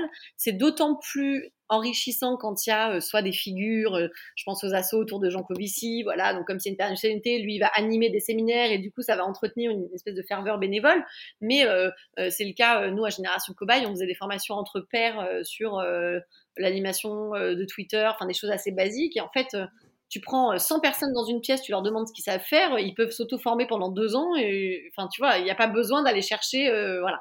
Là en l'occurrence, on avait besoin de cette compétence formation, et ma sœur l'avait, donc on a joué là-dessus, mais sur plein d'autres métiers, on, a fait euh, autrement, quoi. Mais par contre, la formation, moi, moi, je suis persuadée qu'à partir du moment où tu arrêtes d'organiser de la formation entre tes bénévoles, ton asso, elle s'éteint euh, à petit feu. Quoi. Ok, à bon entendeur. Euh, est-ce que on peut parler de l'événementialisation? Je vais expliquer ce que moi j'ai en tête, pas de ce que je connais de ton activité. Donc je sais que Génération Cobaye, avait, vous aviez fait des, coups de com dans le métro. Euh, je crois que vous distribuiez des capotes euh, sans euh, perturbateurs endocriniens. pourquoi pas toi? Je crois qu'il y, a eu pas mal de vidéos un peu fun, notamment de Vianney qui a, beaucoup de bagou à l'oral et en vidéo. J'ai vu d'autres trucs passer pour les élections municipales des Verts où il y avait des happenings dans les rues, etc. Là, tu évoquais le Tour de France. Quelle est la place pour toi de ces choses-là Quels sont les intérêts? Quels sont les... Et puis même de manière très pratique, euh, combien de temps ça prend Comment est-ce que tu décides, là, il faut le faire, là, ça vaut pas le coup Est-ce que tu passes tous les trois mois à relancer un coup parce que c'est ça qui t'anime Et que, voilà, comment ça marche? Alors oui, c'est sûr, moi j'adore me déguiser, prendre un micro et filmer des conneries, ça, il n'y a pas de problème. Euh, non, déjà l'événementiel, il faut, vraiment savoir que c'est très chronophage. Et donc euh, pour moi, l'événementiel, c'est un des, une des facettes de la com ou de la mob, ou les deux en fonction de, ce que tu fais. Et moi, enfin en tout cas, je, j'essaie vraiment à chaque fois qu'on fait ou qu'on lance des OP d'événementiel de me reposer des questions de pourquoi on le fait, pour quel public cible on le fait, euh, avec quel objectif précis en tête, et ensuite tu designes ton événement. Euh, et toi, ce que j'entends dans l'événementiel, c'est un peu euh, l'événementiel buzz, mais l'événementiel, ça va de organiser un débat sur les municipales à Lyon avec 150 jeunes, sans médias, enfin tu vois, personne n'entend parler, tu filmes pas, voilà, à faire une vidéo dans le métro parisien un peu buzz avec Ninon qui était sous un drap, Vianney à la guitare, il y avait une chanson qui disait vous allez, enfin le texte c'était attention mesdames et messieurs, sous ce drap se cache un phénomène très rare. Et là, on levait le drap, c'était une jeune femme de moins de 25 ans qui veut se présenter à des élections municipales. donc, si tu reprends l'exemple de tous élus et de l'action dans le métro, c'est clairement du, c'est pour faire du buzz sur les réseaux sociaux, pour créer du clic, pour générer du clic. pour augmenter ton audience sur Internet et pour faire parler de toi dans les médias. Euh, parce qu'il y a forcément, ça arrive, enfin pas forcément, mais souvent dans les projets, il y a un moment, un point de bascule où en fait euh, c'est bien d'en parler toi-même, mais il faut que tu aies des relais. Euh, et du coup, pour que les médias te relaient, il faut créer un événement, il faut créer de l'actu. Donc l'actu, ça peut être le pape décide de soutenir tous élus, par exemple, ça, ça aurait été une actu que les médias auraient pu relayer, mais c'était plus facile pour nous d'aller dans le métro à 15, ça fait un événement de team building et de se faire notre petit notre petit trip quoi. Euh, après, pour moi, ça dépend aussi beaucoup des compétences que tu as euh, en interne. Il se trouve que nous, il y en a un qui joue à la guitare, l'autre qui savait filmer, l'autre qui avait envie de monter un film. Enfin, tu vois, quand tu fais un truc comme ça, euh, ça peut vite te prendre trois semaines si, si tu sais pas faire, que la prise de son est pourrie. donc voilà. Oui, y a... puis si t'es pas léger, je pense qu'à un moment, genre, moi, je me projette à, à votre place une fois que j'ai décidé ça, je pense que vous vous dites c'est génial, on y va, et moi je peux passer trois semaines à me dire est-ce que, est que ça va pas être nul, quoi en fait, il y a un moment, j'ai mis Alors que nous, c'était un séminaire le week-end d'avant, on s'est dit on fait le week-end d'après et c'est parti, quoi. Ouais, vous vous êtes dit en fait, c'est juste 10 minutes pour nous dans le métro. Si ça sert à rien, c'est pas grave. Et si ça, marche bien, c'est cool, quoi. Exactement. Et les retombées là-dessus? Sur celui-là, par exemple, sur euh, Phénomène très rare, etc. Euh, franchement, j'en sais rien, à part que moi je l'ai regardé 100 fois. Si ça crée, et d'ailleurs ça donne aussi un objet, ce dont je me souviens, c'est que ça donne un objet à partager pour les assos qui te soutiennent. Ah euh, et du coup, c'est une excuse pour les scouts, pour Make Sense, de repartager. Euh, ils partagent au lancement de ta campagne, euh, pourquoi pas toi. Et puis là, ils repartagent parce que tu as fait un happening dans le métro pour appeler les gens à s'inscrire. Et du coup, c'est une excuse pour, euh, pour ça. Et puis après, ça a fait quelques médias. Et si on a vu des start ensuite. Et en fait, du coup, oui, ça crée de, ça crée de l'émulation. Ah si, ça crée. Oui, bien sûr. En fait, tu crées un objet média du coup, il y a deux gains. Il y a euh, les structures qui t'ont déjà relayé. Aujourd'hui, elles vont euh, vont pas envoyer des messages toutes les deux semaines avec le même contenu. Et en fait, là, faut créer un truc vraiment fun où elles disent, bah, ça nous sert à nous, puisqu'en fait, en plus, on relaie un truc cool que les gens vont aimer, etc. Donc, tu es en train aussi de leur créer un outil, un objet qui va rejaillir sur eux. Parce qu'en en fait, euh, si tu aimes bien la vidéo, bah, tu, la partages et donc, du coup, en fait, tu es aussi cool que tous élus, puisque en fait, vous êtes ensemble. et potentiellement, en plus, tu touches du monde et en fait les échos. Enfin, toi, si les, si les assos relaient, si c'est une bonne idée pour les assos de relayer, potentiellement c'est une bonne idée pour un média aussi. Ça peut créer un angle. Euh, et c'est marrant parce que toi, tu le mets sous l'angle événementiel. Moi, presque cette OP, je la mets sous l'angle vidéo. On s'est dit, il faut qu'on ait des supports vidéo parce qu'aujourd'hui, sur les réseaux sociaux, dans les newsletters, etc., euh, bah, en fait, euh, c'est un truc qui marche. et on s'est dit, qu'est-ce qu'on peut faire? Au départ, on a fait des micro-trottoirs. Euh, d'ailleurs, les premiers ont super bien marché, passionnantes. On allait place de la République, on posait trois questions aux gens et les réponses étaient hallucinantes. Mais vraiment, euh, il y a des gens qui nous ont dit il faut parler trois langues pour être élu. Enfin, en fait, c'était hallucinant de méconnaissance de la chose politique et, c'était l'antithèse de pourquoi pas toi. C'était ben, en fait non, pas moi parce que il faut euh, faut 30 ans pour être maire. Euh, il faut euh, ah bah je savais même pas qu'il y avait des élections municipales enfin voilà tu vois ce que et du coup ça, ne faisait que nourrir notre euh, sujet qui était de dire en fait les gens ne connaissent pas le sujet et c'est aussi pour ça qu'ils n'osent pas y aller. Donc ça les micro trottoirs ont super bien marché et puis après on a fait cette op dans le métro. Voilà. Oui c'est vrai que moi quand je dis événementialisé c'est je pense à des un happening très souvent. Mais tu vois le Tour de France tu le vois comme en gros, il se passe quelque chose, quoi. Quand je dis événementialisé, c'est-à-dire qu'en gros, ça veut pas dire, euh, c'est pas le terme classique de un événement, c'est du coup un public, une animation, etc. C'est ce truc-là de régulièrement, il se passe quelque chose, se dire, ok, on doit animer nos communautés bénévoles au niveau local. On peut soit se dire qu'on se réunit et qu'on organise quelque chose, euh, tu vois, en mode bon, bah voilà, il faut qu'on se réunisse tel jour, on fait un planning en Excel, soit on se dit, non, il faut qu'il y ait de la, faut qu'il se passe un truc quoi. Et en fait, comme on transforme le même besoin et limite même le même programme de, bah, on va passer dans chaque ville, et ben en fait, on crée euh, une forme de, de compétition saine. Euh, on fait genre on est dans un tourbus alors que pas du tout. Enfin, un truc un peu, tu vois, genre on raconte une histoire. Euh, oui, et puis sur ce que tu évoques là, sur la question des, des groupes locaux, c'est aussi pour moi, à un moment, on a donné d'ailleurs, il y a des groupes locaux qui ont reproduit le micro-trottoir de République. Parce qu'en fait, on était là, mais on n'a pas envie d'aller avoir derrière de gros parisiens, donc il faut qu'on ait au moins deux groupes locaux qui le fassent en pleine campagne. Et ça a été le cas. Et en fait, c'est hyper important pour l'image qu'on a envie de, donner et hyper valorisant pour les gens qui font un micro-trottoir. Euh, nous, on le monte, on met notre logo, paf, et eux, ils ont leur support qui est en ligne, alors qu'il y a trois semaines, ils connaissaient pas l'assaut. Donc, euh, tu vois, ça, ça peut aller assez vite. Par contre, là où, et je rejoins ta question de tout à l'heure, là, on peut vite se perdre dans ce truc-là, c'est qu'il faut quand même maintenir ton cap. C'est-à-dire que toute initiative est bonne à prendre si elle rentre dans les objectifs de l'assaut, euh, dans le temps qu'on a consacré, blablabla.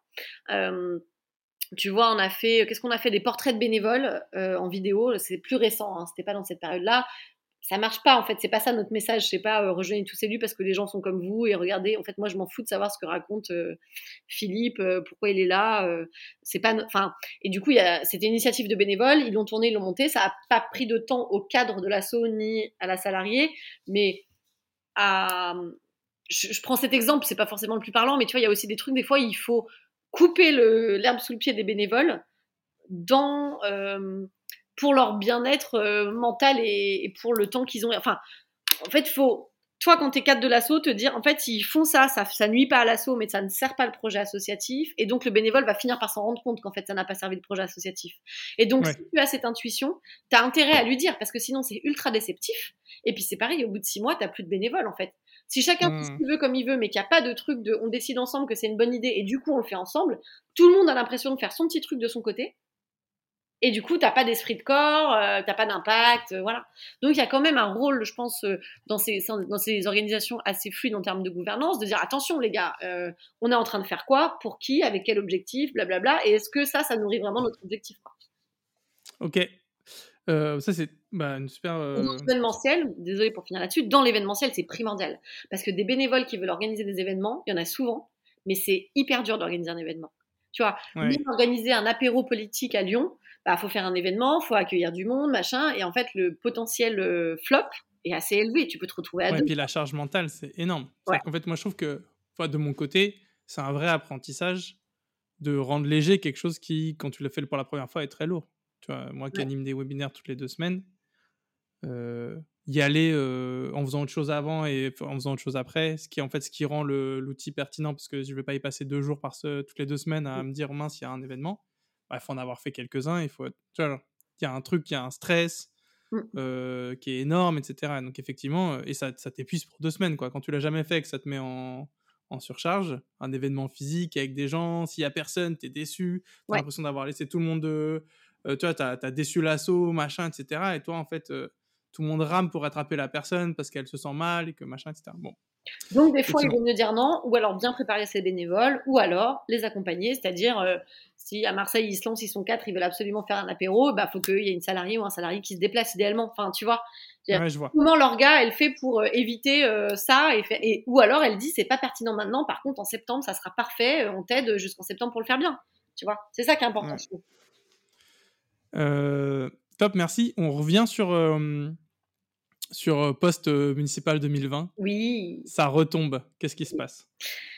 Euh, donc c'est compliqué parce que c'est quand même une super, euh, un super moment de célébration euh, parce que bah, il y a quand même des gens qui sont élus et surtout on reçoit beaucoup de messages de soutien, des témoignages d'ailleurs que je crois qu'on a mis un pas mal en avant sur les réseaux sociaux et donc les centaines de personnes qui ont bossé sur les programmes, sur la com et tout se disent waouh en fait même s'il y a que trois personnes élues, tu vois les témoignages ils sont tellement forts. Il y a d'études d'impact sur notre site où on a quelques témoignages de gens qui disent j'aurais jamais osé, j'y serais jamais allé. On se dit putain la promesse elle est remplie.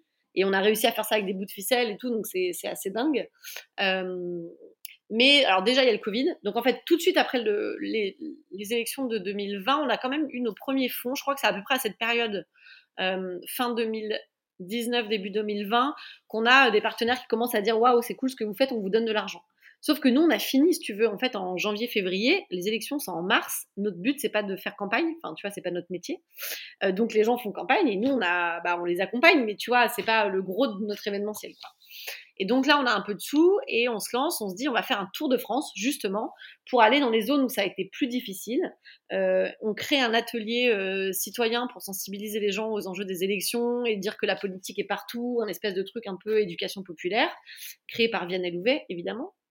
Euh, expérimenté moult fois et on dit on fait le tour de France des quartiers populaires où on anime ce jeu et on, voit ce qui se passe quoi. Et puis là, bah Covid. voilà. Mais bon, du coup, mars 2000, euh, mars 2020 élection, euh, septembre 2020 assemblée générale, et là, bah, qu'est-ce qu'on fait? Euh, déjà, on se réunit, c'était pas gagné. On, réussit à se voir en vrai, je crois. je m'en souviens plus, mais bon.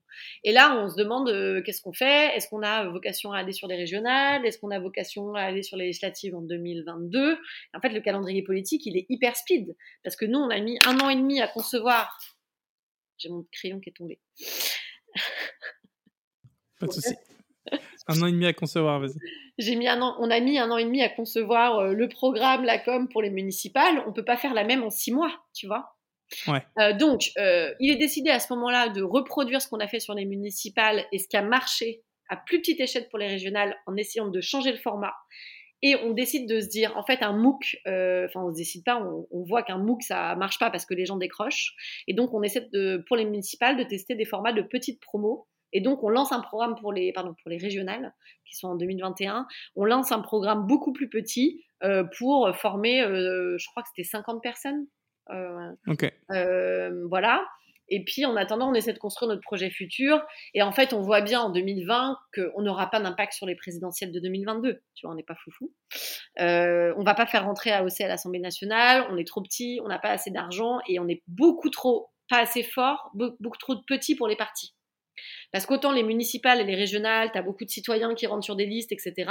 Pour rentrer à l'Assemblée nationale, il faut être encarté dans un parti. Et pour que nous, on fasse rentrer des citoyens dans des partis, bah, c'est un autre métier, en fait. Tu vois? Ouais. Donc, et du coup, là, c'est quoi là, le, sujet? C'est à l'AG, il y a un choc entre l'ambition long terme de l'assaut et euh, l'opérationnel? C'est-à-dire qu'en gros. Euh, bah, en fait, l'ambition long terme. En fait, ce qui est compliqué, c'est que quand on était 10, on était assez clair sur le fait que notre ambition, c'était de réconcilier les citoyens à la politique et qu'on allait essayer de le faire par la formation politique pour, un, donner confiance aux gens sur le fait qu'ils pouvaient y aller, deux, montrer aux, aux citoyens qu'il y avait des gens comme eux qui se présentaient. En se disant, s'il y a des gens comme eux qui se présentent, peut-être que ça va les réconcilier avec la politique et qu'ils vont aller voter. Ce n'est pas vrai, en fait. Ça, ça ne fonctionne pas. En tout cas, très à la marge. Euh, et on a aussi des témoignages qui reviennent de gens qui nous disent bah, Moi, je me suis présenté sur ma liste dans mon quartier, euh, je suis allé faire campagne, et en fait, les seuls endroits où on n'a pas fait campagne, c'est dans ma tour HLM. Parce qu'en fait, les partis politiques ne font pas campagne euh, dans les zones où on ne vote pas. Oui. Bon, on rentre un peu dans le truc, mais du coup, nous, plein de trucs qu'on avait un peu idéalisés en se disant, bah oui, si c'est con, mais s'il y a des femmes qui se présentent, les femmes vont aller voter. S'il y a des jeunes rebeux qui se présentent, les jeunes vont aller voter. Enfin, tu vois. Et en fait, non, ça, ça marche pas comme ça. Donc là, on se dit, ok, c'est quoi notre plus-value, c'est quoi notre, vraiment notre raison d'être. Et là, il y a deux, deux visions qui s'opposent à l'Assemblée générale. C'est les gens qui disent, mais en fait, tous élus est un organisme de formation politique. Et donc, on le fait sur les régionales, on le fait sur les législatives, on le fait blablabla. Et une autre voix qui émerge, qui est de dire non, tous élus veulent réconcilier les citoyens avec la politique.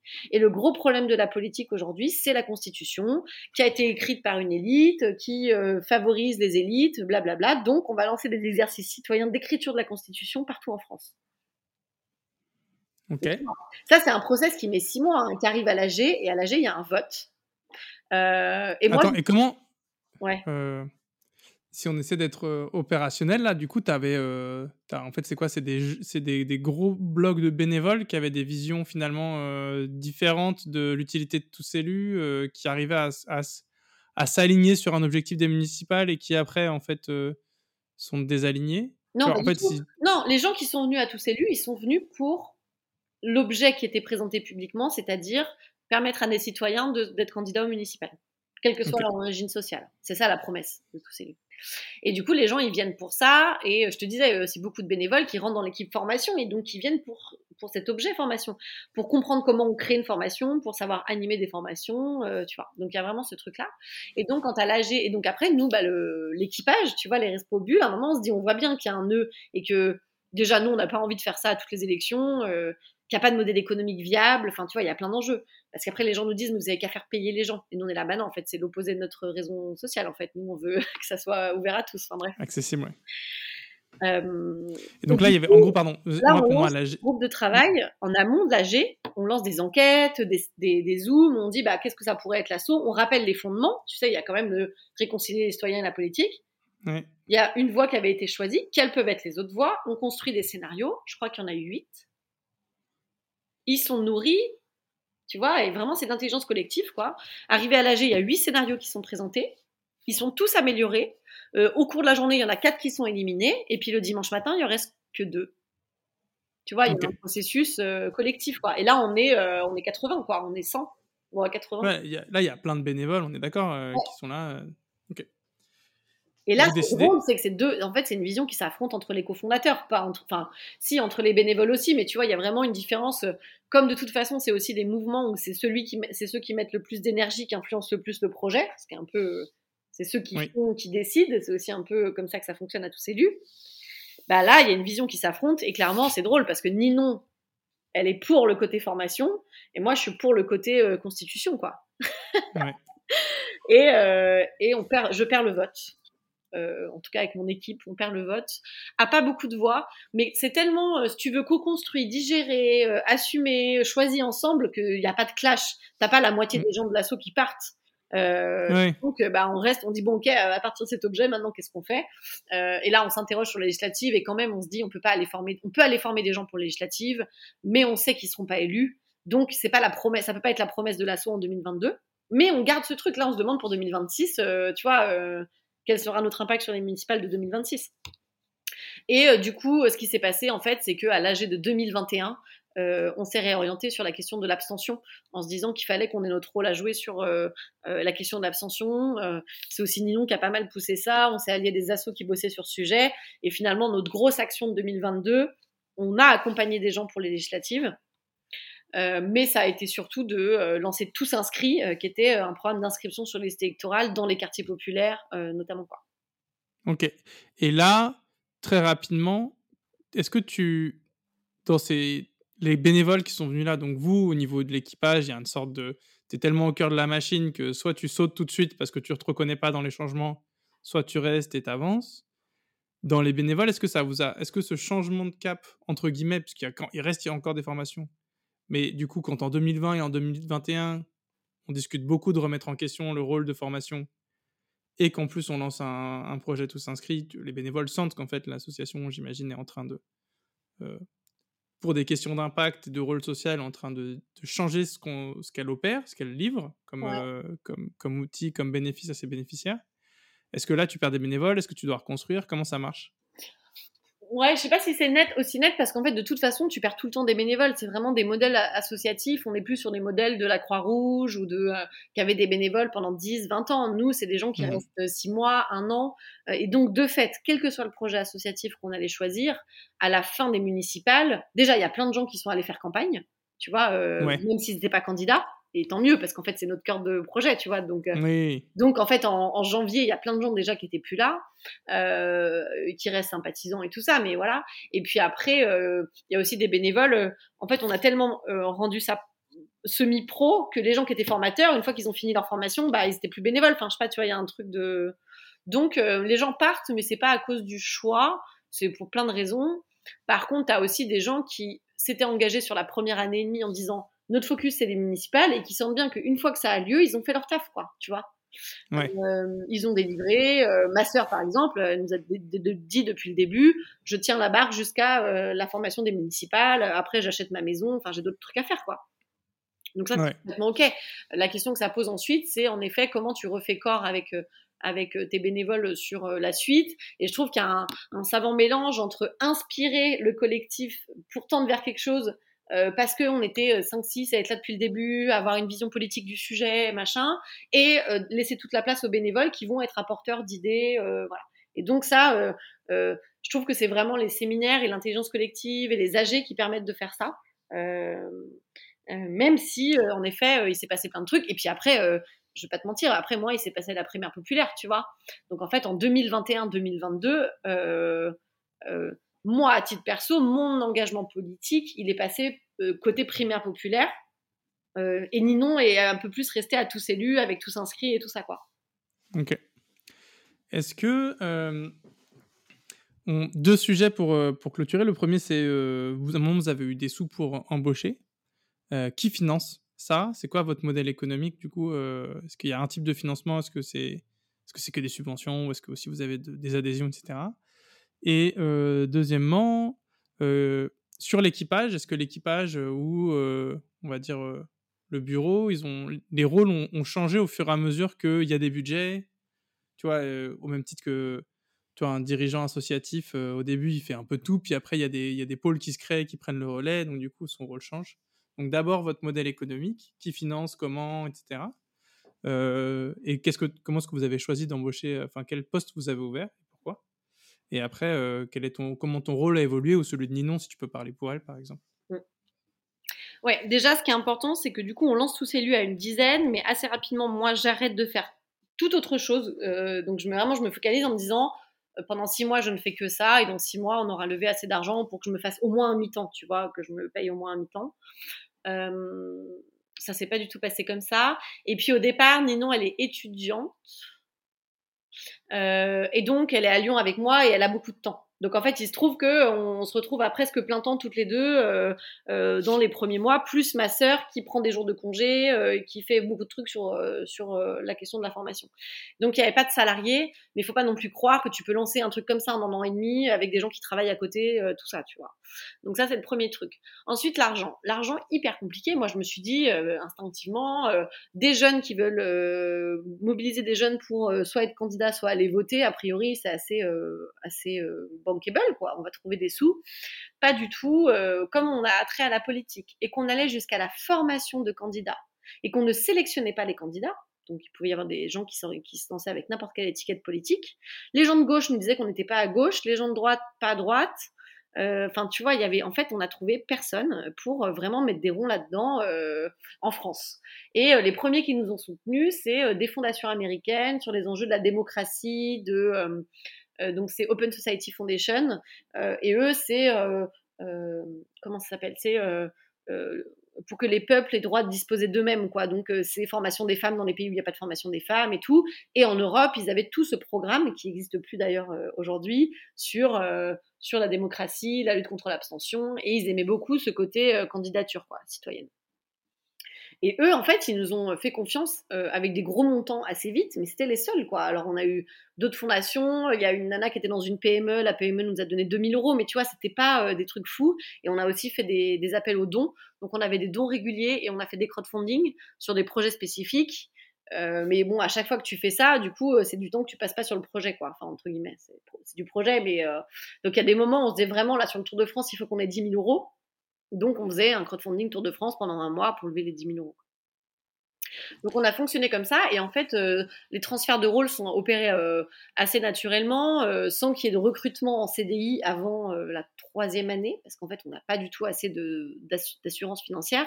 Moi j'ai été déléguée générale, je facturais tu vois au départ à mi-temps puis après dès qu'il y avait un peu plus de sous donc ça on le faisait en, commun accord. Mais comme mon rôle au sein du bureau c'était déjà, déjà de coordonner le projet ça n'a pas changé grand chose, tu veux, dans, dans les rôles, quoi. Euh, non, ce qui a foutu le, bazar, c'est euh, que je tombais enceinte deux fois, quoi. Hmm. Donc moi, j'ai accouché en 2020 et en 2021. Donc autant te dire que euh, pour la, tu vois, je suis revenue de congé mat, j'ai repris un peu la structure, on a essayé de recruter une DG en, pendant mon congé mat, après ça n'a pas marché, franchement ça n'a pas été évident pour la structure. Ninon a essayé de reprendre ce rôle avec une autre, mais c'était pas facile. Donc, quand je suis revenue de mon premier congé mat, je suis redevenue DG. Et après, il y a Audrey, qui est l'actuelle DG, qui est arrivée, euh, qui était une bénévole plus plus, qui avait une expérience associative assez forte euh, et qui a accepté de, euh, au départ sans CDI, puis après elle, a pu signer un CDI, de prendre la direction générale. Et si tu veux, c'était la première fois que quelqu'un qui n'était pas parmi les cofondateurs prenait autant de place dans, dans l'assaut. Et comment ça se passe ça? Euh, bah, nous, on a eu la chance que ça se passe, enfin, ça se passe bien. Euh, assez naturellement parce que ayant un bébé, si tu veux, enfin de toute façon tu as une passation, enfin comment dire, tu as un temps de passation et puis après la personne prend les rênes. Moi, je dis toujours que le vide appelle la, le, vide appelle la matière et que souvent les dirigeants associatifs, ils se disent, oh là là, si je pars, tout va s'effondrer. Euh, c'est sûr que ça sera pas comme comme on l'espère ou comme on projette, parce qu'en fait, chacun a une vision différente des choses. Euh, mais euh, l'assaut a tenu le cap, euh, elle a réussi avec Ninon à, à, faire signer les gros appels à projets qu'on voulait pour qu'on ait, qu'elle puisse faire un CDI. donc, donc la structure a été, comment dire, solidifiée, quoi. après, moi, j'ai l'impression que c'est plus la primaire populaire qui nous a fragilisés que euh, à proprement parler euh, le fait que moi j'accouche et que du coup je quitte le poste quoi. Euh, ok, le sur le sur on va parler des, on va finir sur les budgets. Aujourd'hui, votre budget de fonctionnement, c'est quoi? C'est combien, tu veux dire? Ouais, vous avez combien par an? Entre 100 et 150 000. Et votre, la, répartition des financements, c'est quoi? C'est beaucoup de l'humain. Ouais. Donc euh, entre la DG, euh, là il y a une DIRCOM euh, qui a été recrutée parce que voilà, sur la com par exemple, après 4 ans de Respo Bullcom, on s'est rendu compte que c'était un, métier tellement complexe, il fallait maîtriser tellement de choses que il fallait qu'on ait une compétence métier sur ce sujet, même si dans la fiche de poste, du coup le directeur com il anime une équipe de bénévoles. Tu vois, il n'y a, y a pas du tout cette dans notre asso, il n'y a pas de distinction de une distinction par le salaire évidemment, mais il euh, n'y a pas des cercles où les salariés sont que entre eux et des cercles où les bénévoles sont que entre eux. Tu vois, dans plein d'assauts, tu as mmh. l'équipe machin. Nous, on essaie de faire en sorte justement que ça, ça perdure ça. Euh, et que le salarié puisse compter sur des bénévoles et, inversement que les bénévoles puissent compter sur les salariés. Euh, donc c'est beaucoup de l'humain, euh, beaucoup, en effet, il y a encore cette, idée des ateliers citoyens. Et puis aujourd'hui, il y a toute une partie du budget qui est réservée au, au nouveau projet qui a été voté du coup à l'AG de 2022, qui aide à aller accompagner des groupes de citoyens pour obtenir des victoires locales, mais qui ne sont pas des élections. Euh, l'ouverture d'un lieu, euh, la fermeture d'un lieu polluant, euh, la construction d'une piste cyclable, peu importe. Mais l'idée, c'est de, voir si on est capable, avec les techniques de mob et de com de tous ces lieux, de permettre à des citoyens de faire de la politique au sens noble du terme dans leur territoire. Participer à la vie de la cité, quoi. Une sorte de budget participatif décentralisé et non piloté par les mairies, quoi bah, le but, c'est nous d'envoyer une équipe d'accompagnement, donc de sélectionner des projets, d'envoyer une équipe et de voir si en euh, quatre mois, euh, des citoyens sont capables d'obtenir des victoires euh, et du coup de se rendre compte de leur pouvoir politique de citoyen. Ok. Intéressant. Et qui, qui vous finance aujourd'hui? Donc tu disais les Américains. Les Américains, c'est toi qui as eu l'idée? tombé, ils sont tombés sur toi? Comment t'as, es tombé sur Comment vous avez eu l'idée de C'est assez je crois que En fait, j'ai cherché des orgas qui faisaient des choses un peu similaires à nous, même si ça n'existait pas. Et je suis tout allée les voir. Non, qui, voilà, qui faisaient des choses comme nous et qui étaient financés par des orgas. Et je suis allée voir ces orgas. Et donc, Démocratie ouverte, euh, euh, qui est une grosse euh, organisation qui prône une démocratie plus participative, l'implication des citoyens, etc., fait des métiers très différents de nous parce qu'ils sont pas du tout grassroots. Eux, c'est vraiment, enfin, c'est du plaidoyer, c'est de la mise en lien d'acteurs. Euh, mais ils étaient financés notamment par cette fondation américaine et donc je suis aussi euh, allée les voir. Euh, mais ils étaient aussi financés par exemple par une mutuelle française et les Français m'ont dit mais jamais de la vie on mettra les pieds dans votre truc parce que vous allez jusqu'à faire élire des gens et nous c'est notre ligne rouge. Et nous on a dit on va pas arrêter de faire ça pour des raisons financières quoi. Ok. Et aujourd'hui, qui est-ce qui vous finance? Eh ben, les Américains sont toujours là, mais ils nous ont donné leur fonds de départ parce qu'ils arrêtent de financer ces sujets-là. Il y a des fondations européennes et américaines qui sont en train de euh, européennes et françaises qui sont en train de se monter, mais on ne sait pas à quelle euh, échéance on pourra avoir euh, des sous. Les dons, ça représente quand même pas mal d'argent parce que mine de rien, dans les gens qu'on a formés, en fait, notre communauté, il y a des gens issus des milieux populaires, mais pas que. il y a aussi beaucoup de la génération de mes parents qui ont envie que des jeunes se présentent en politique, si tu veux, et qui du coup sont prêts à mettre des ronds euh, tous les mois. Euh, et donc ça, ça représente, ça peut représenter jusqu'à 1000 euros, 1500 euros par mois, tu vois, donc c'est pas, pas déconnant. Ah ouais, c'est pas rien. Hein. Mais ça s'anime, tu vois, ça veut dire qu'il faut les relancer, il faut aller les chercher, machin. Et on n'a pas trouvé de plateforme idéale. Ça, c'est un problème, on a un problème numérique là-dessus. et, et l'argent, l'argent. Après, on a aussi donc là rempli des appels à projets en France sur, par exemple, l'inscription sur les listes électorales dans les quartiers populaires euh, de certaines euh, villes en France. Et on attend. Ok. Très clair. est-ce que on arrive à la fin? Moi, j'ai fait un peu le tour des questions que je voulais, je voulais voir avec toi. Est-ce que toi, tu as des choses à, à rajouter pour nos auditeurs, auditrices sur des, des tips ou des expériences qui t'ont marqué sur le métier associatif et que tu penses qu'ils peuvent avoir une utilité particulière?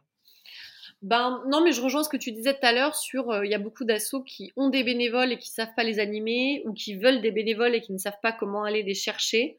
Et euh, et en fait, je pense que c'est vraiment dommage parce que euh, ben il y a plein de gens qui ne demandent que à s'engager et à apprendre au sein d'organisations. Euh, et inversement, il y a plein d'assauts qui ont des gros besoins. Euh, j'ai l'impression qu'il y a un match, tu vois, qui se fait pas.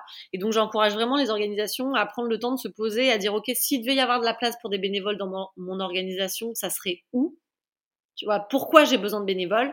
Et par exemple, à tous ces lieux, à un moment, on s'est dit, on n'a plus besoin de groupes locaux. Donc on arrête de mettre du temps pour les animer. C'est pas un besoin. S'il y en a qui veulent se créer, on les accompagnera, mais tu vois, on va pas euh, investir là-dedans parce qu'on est moins ancré dans le territoire. Euh, il n'y a pas les municipales, euh, ça reviendra peut-être, hein, tu vois.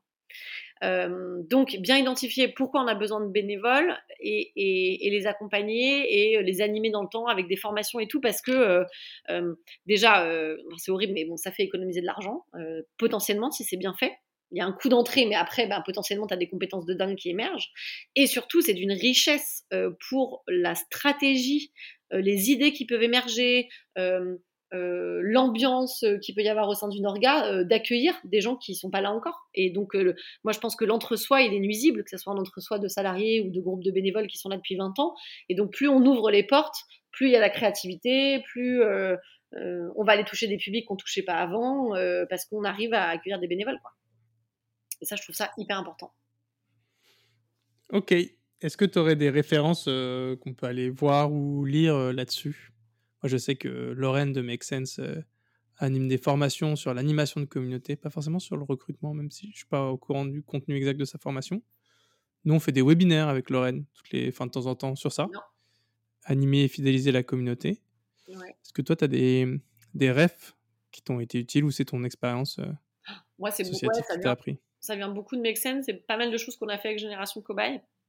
Après, je pourrais pas dire si on les a, euh, euh, tu vois, euh, recensées, expliquées. Donc là, comme ça, j'ai pas de, j'ai pas de référence en tête. Ok. Eh ben écoute, Camille, merci beaucoup. C'est quoi ton actu là? Tu es toujours à tous élus Tu travailles sur quoi là en ce moment? Euh, je suis bénévole aujourd'hui, simple bénévole à tous élus et euh, bah, notamment euh, j'attends la réponse de l'appel à projet pour monter une expérimentation d'inscription sur les listes électorales dans un quartier à Lyon, dans le 8e, et pour voir si le fait d'inscrire des gens massivement à l'échelle de bureaux de vote réduit l'abstention aux élections européennes l'année prochaine. Donc ça, ça m'anime beaucoup en ce moment. Et puis à côté, euh, je fais des missions, notamment en ce moment pour la Convention citoyenne sur la migration. On fait une campagne de plaidoyer sur ce sujet. Très cool. Oui, parce que si, vous avez besoin de monter des campagnes de plaidoyer ou de mobilisation citoyenne, Camille euh, sera ravie de discuter de ça avec vous. Est-ce que tous ces élus, on parlait de bénévolat, est-ce que tous ces élus, ils ont besoin de bénévoles euh, est-ce qu'il y a un, type de bénévole, de compétence euh, qui est toujours euh, nécessaire euh, chez tous ces élus et qui fait que la personne qui nous écoute ou les personnes qui peuvent nous écouter quand ce podcast sera, posté pourraient vous envoyer un mail?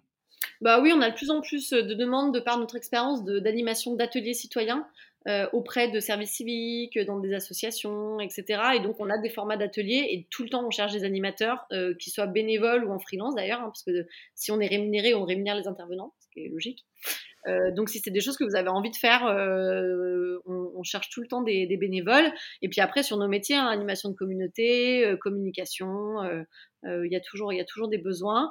et puis là sur les programmes qui se montent, le projet Victoire, si ça tombe chez vous, on aura besoin aussi de bénévoles pour aller accompagner des citoyens et obtenir des victoires dans leur ville. et ça, ça sera annoncé dans les dans les semaines qui arrivent. Donc restez connectés à tous élus. Merci beaucoup Camille. Euh, c'était un plaisir de t'avoir. Avec plaisir. Et puis euh, à bientôt. À bientôt. Merci d'avoir écouté ce premier podcast de Passe le Cap, le podcast qui donne la parole aux assos. S'il t'a plu, n'hésite pas à le partager autour de toi et le soutenir en mettant des commentaires sur les plateformes d'écoute. Et pour le reste, je te dis à dans deux semaines pour un nouvel épisode.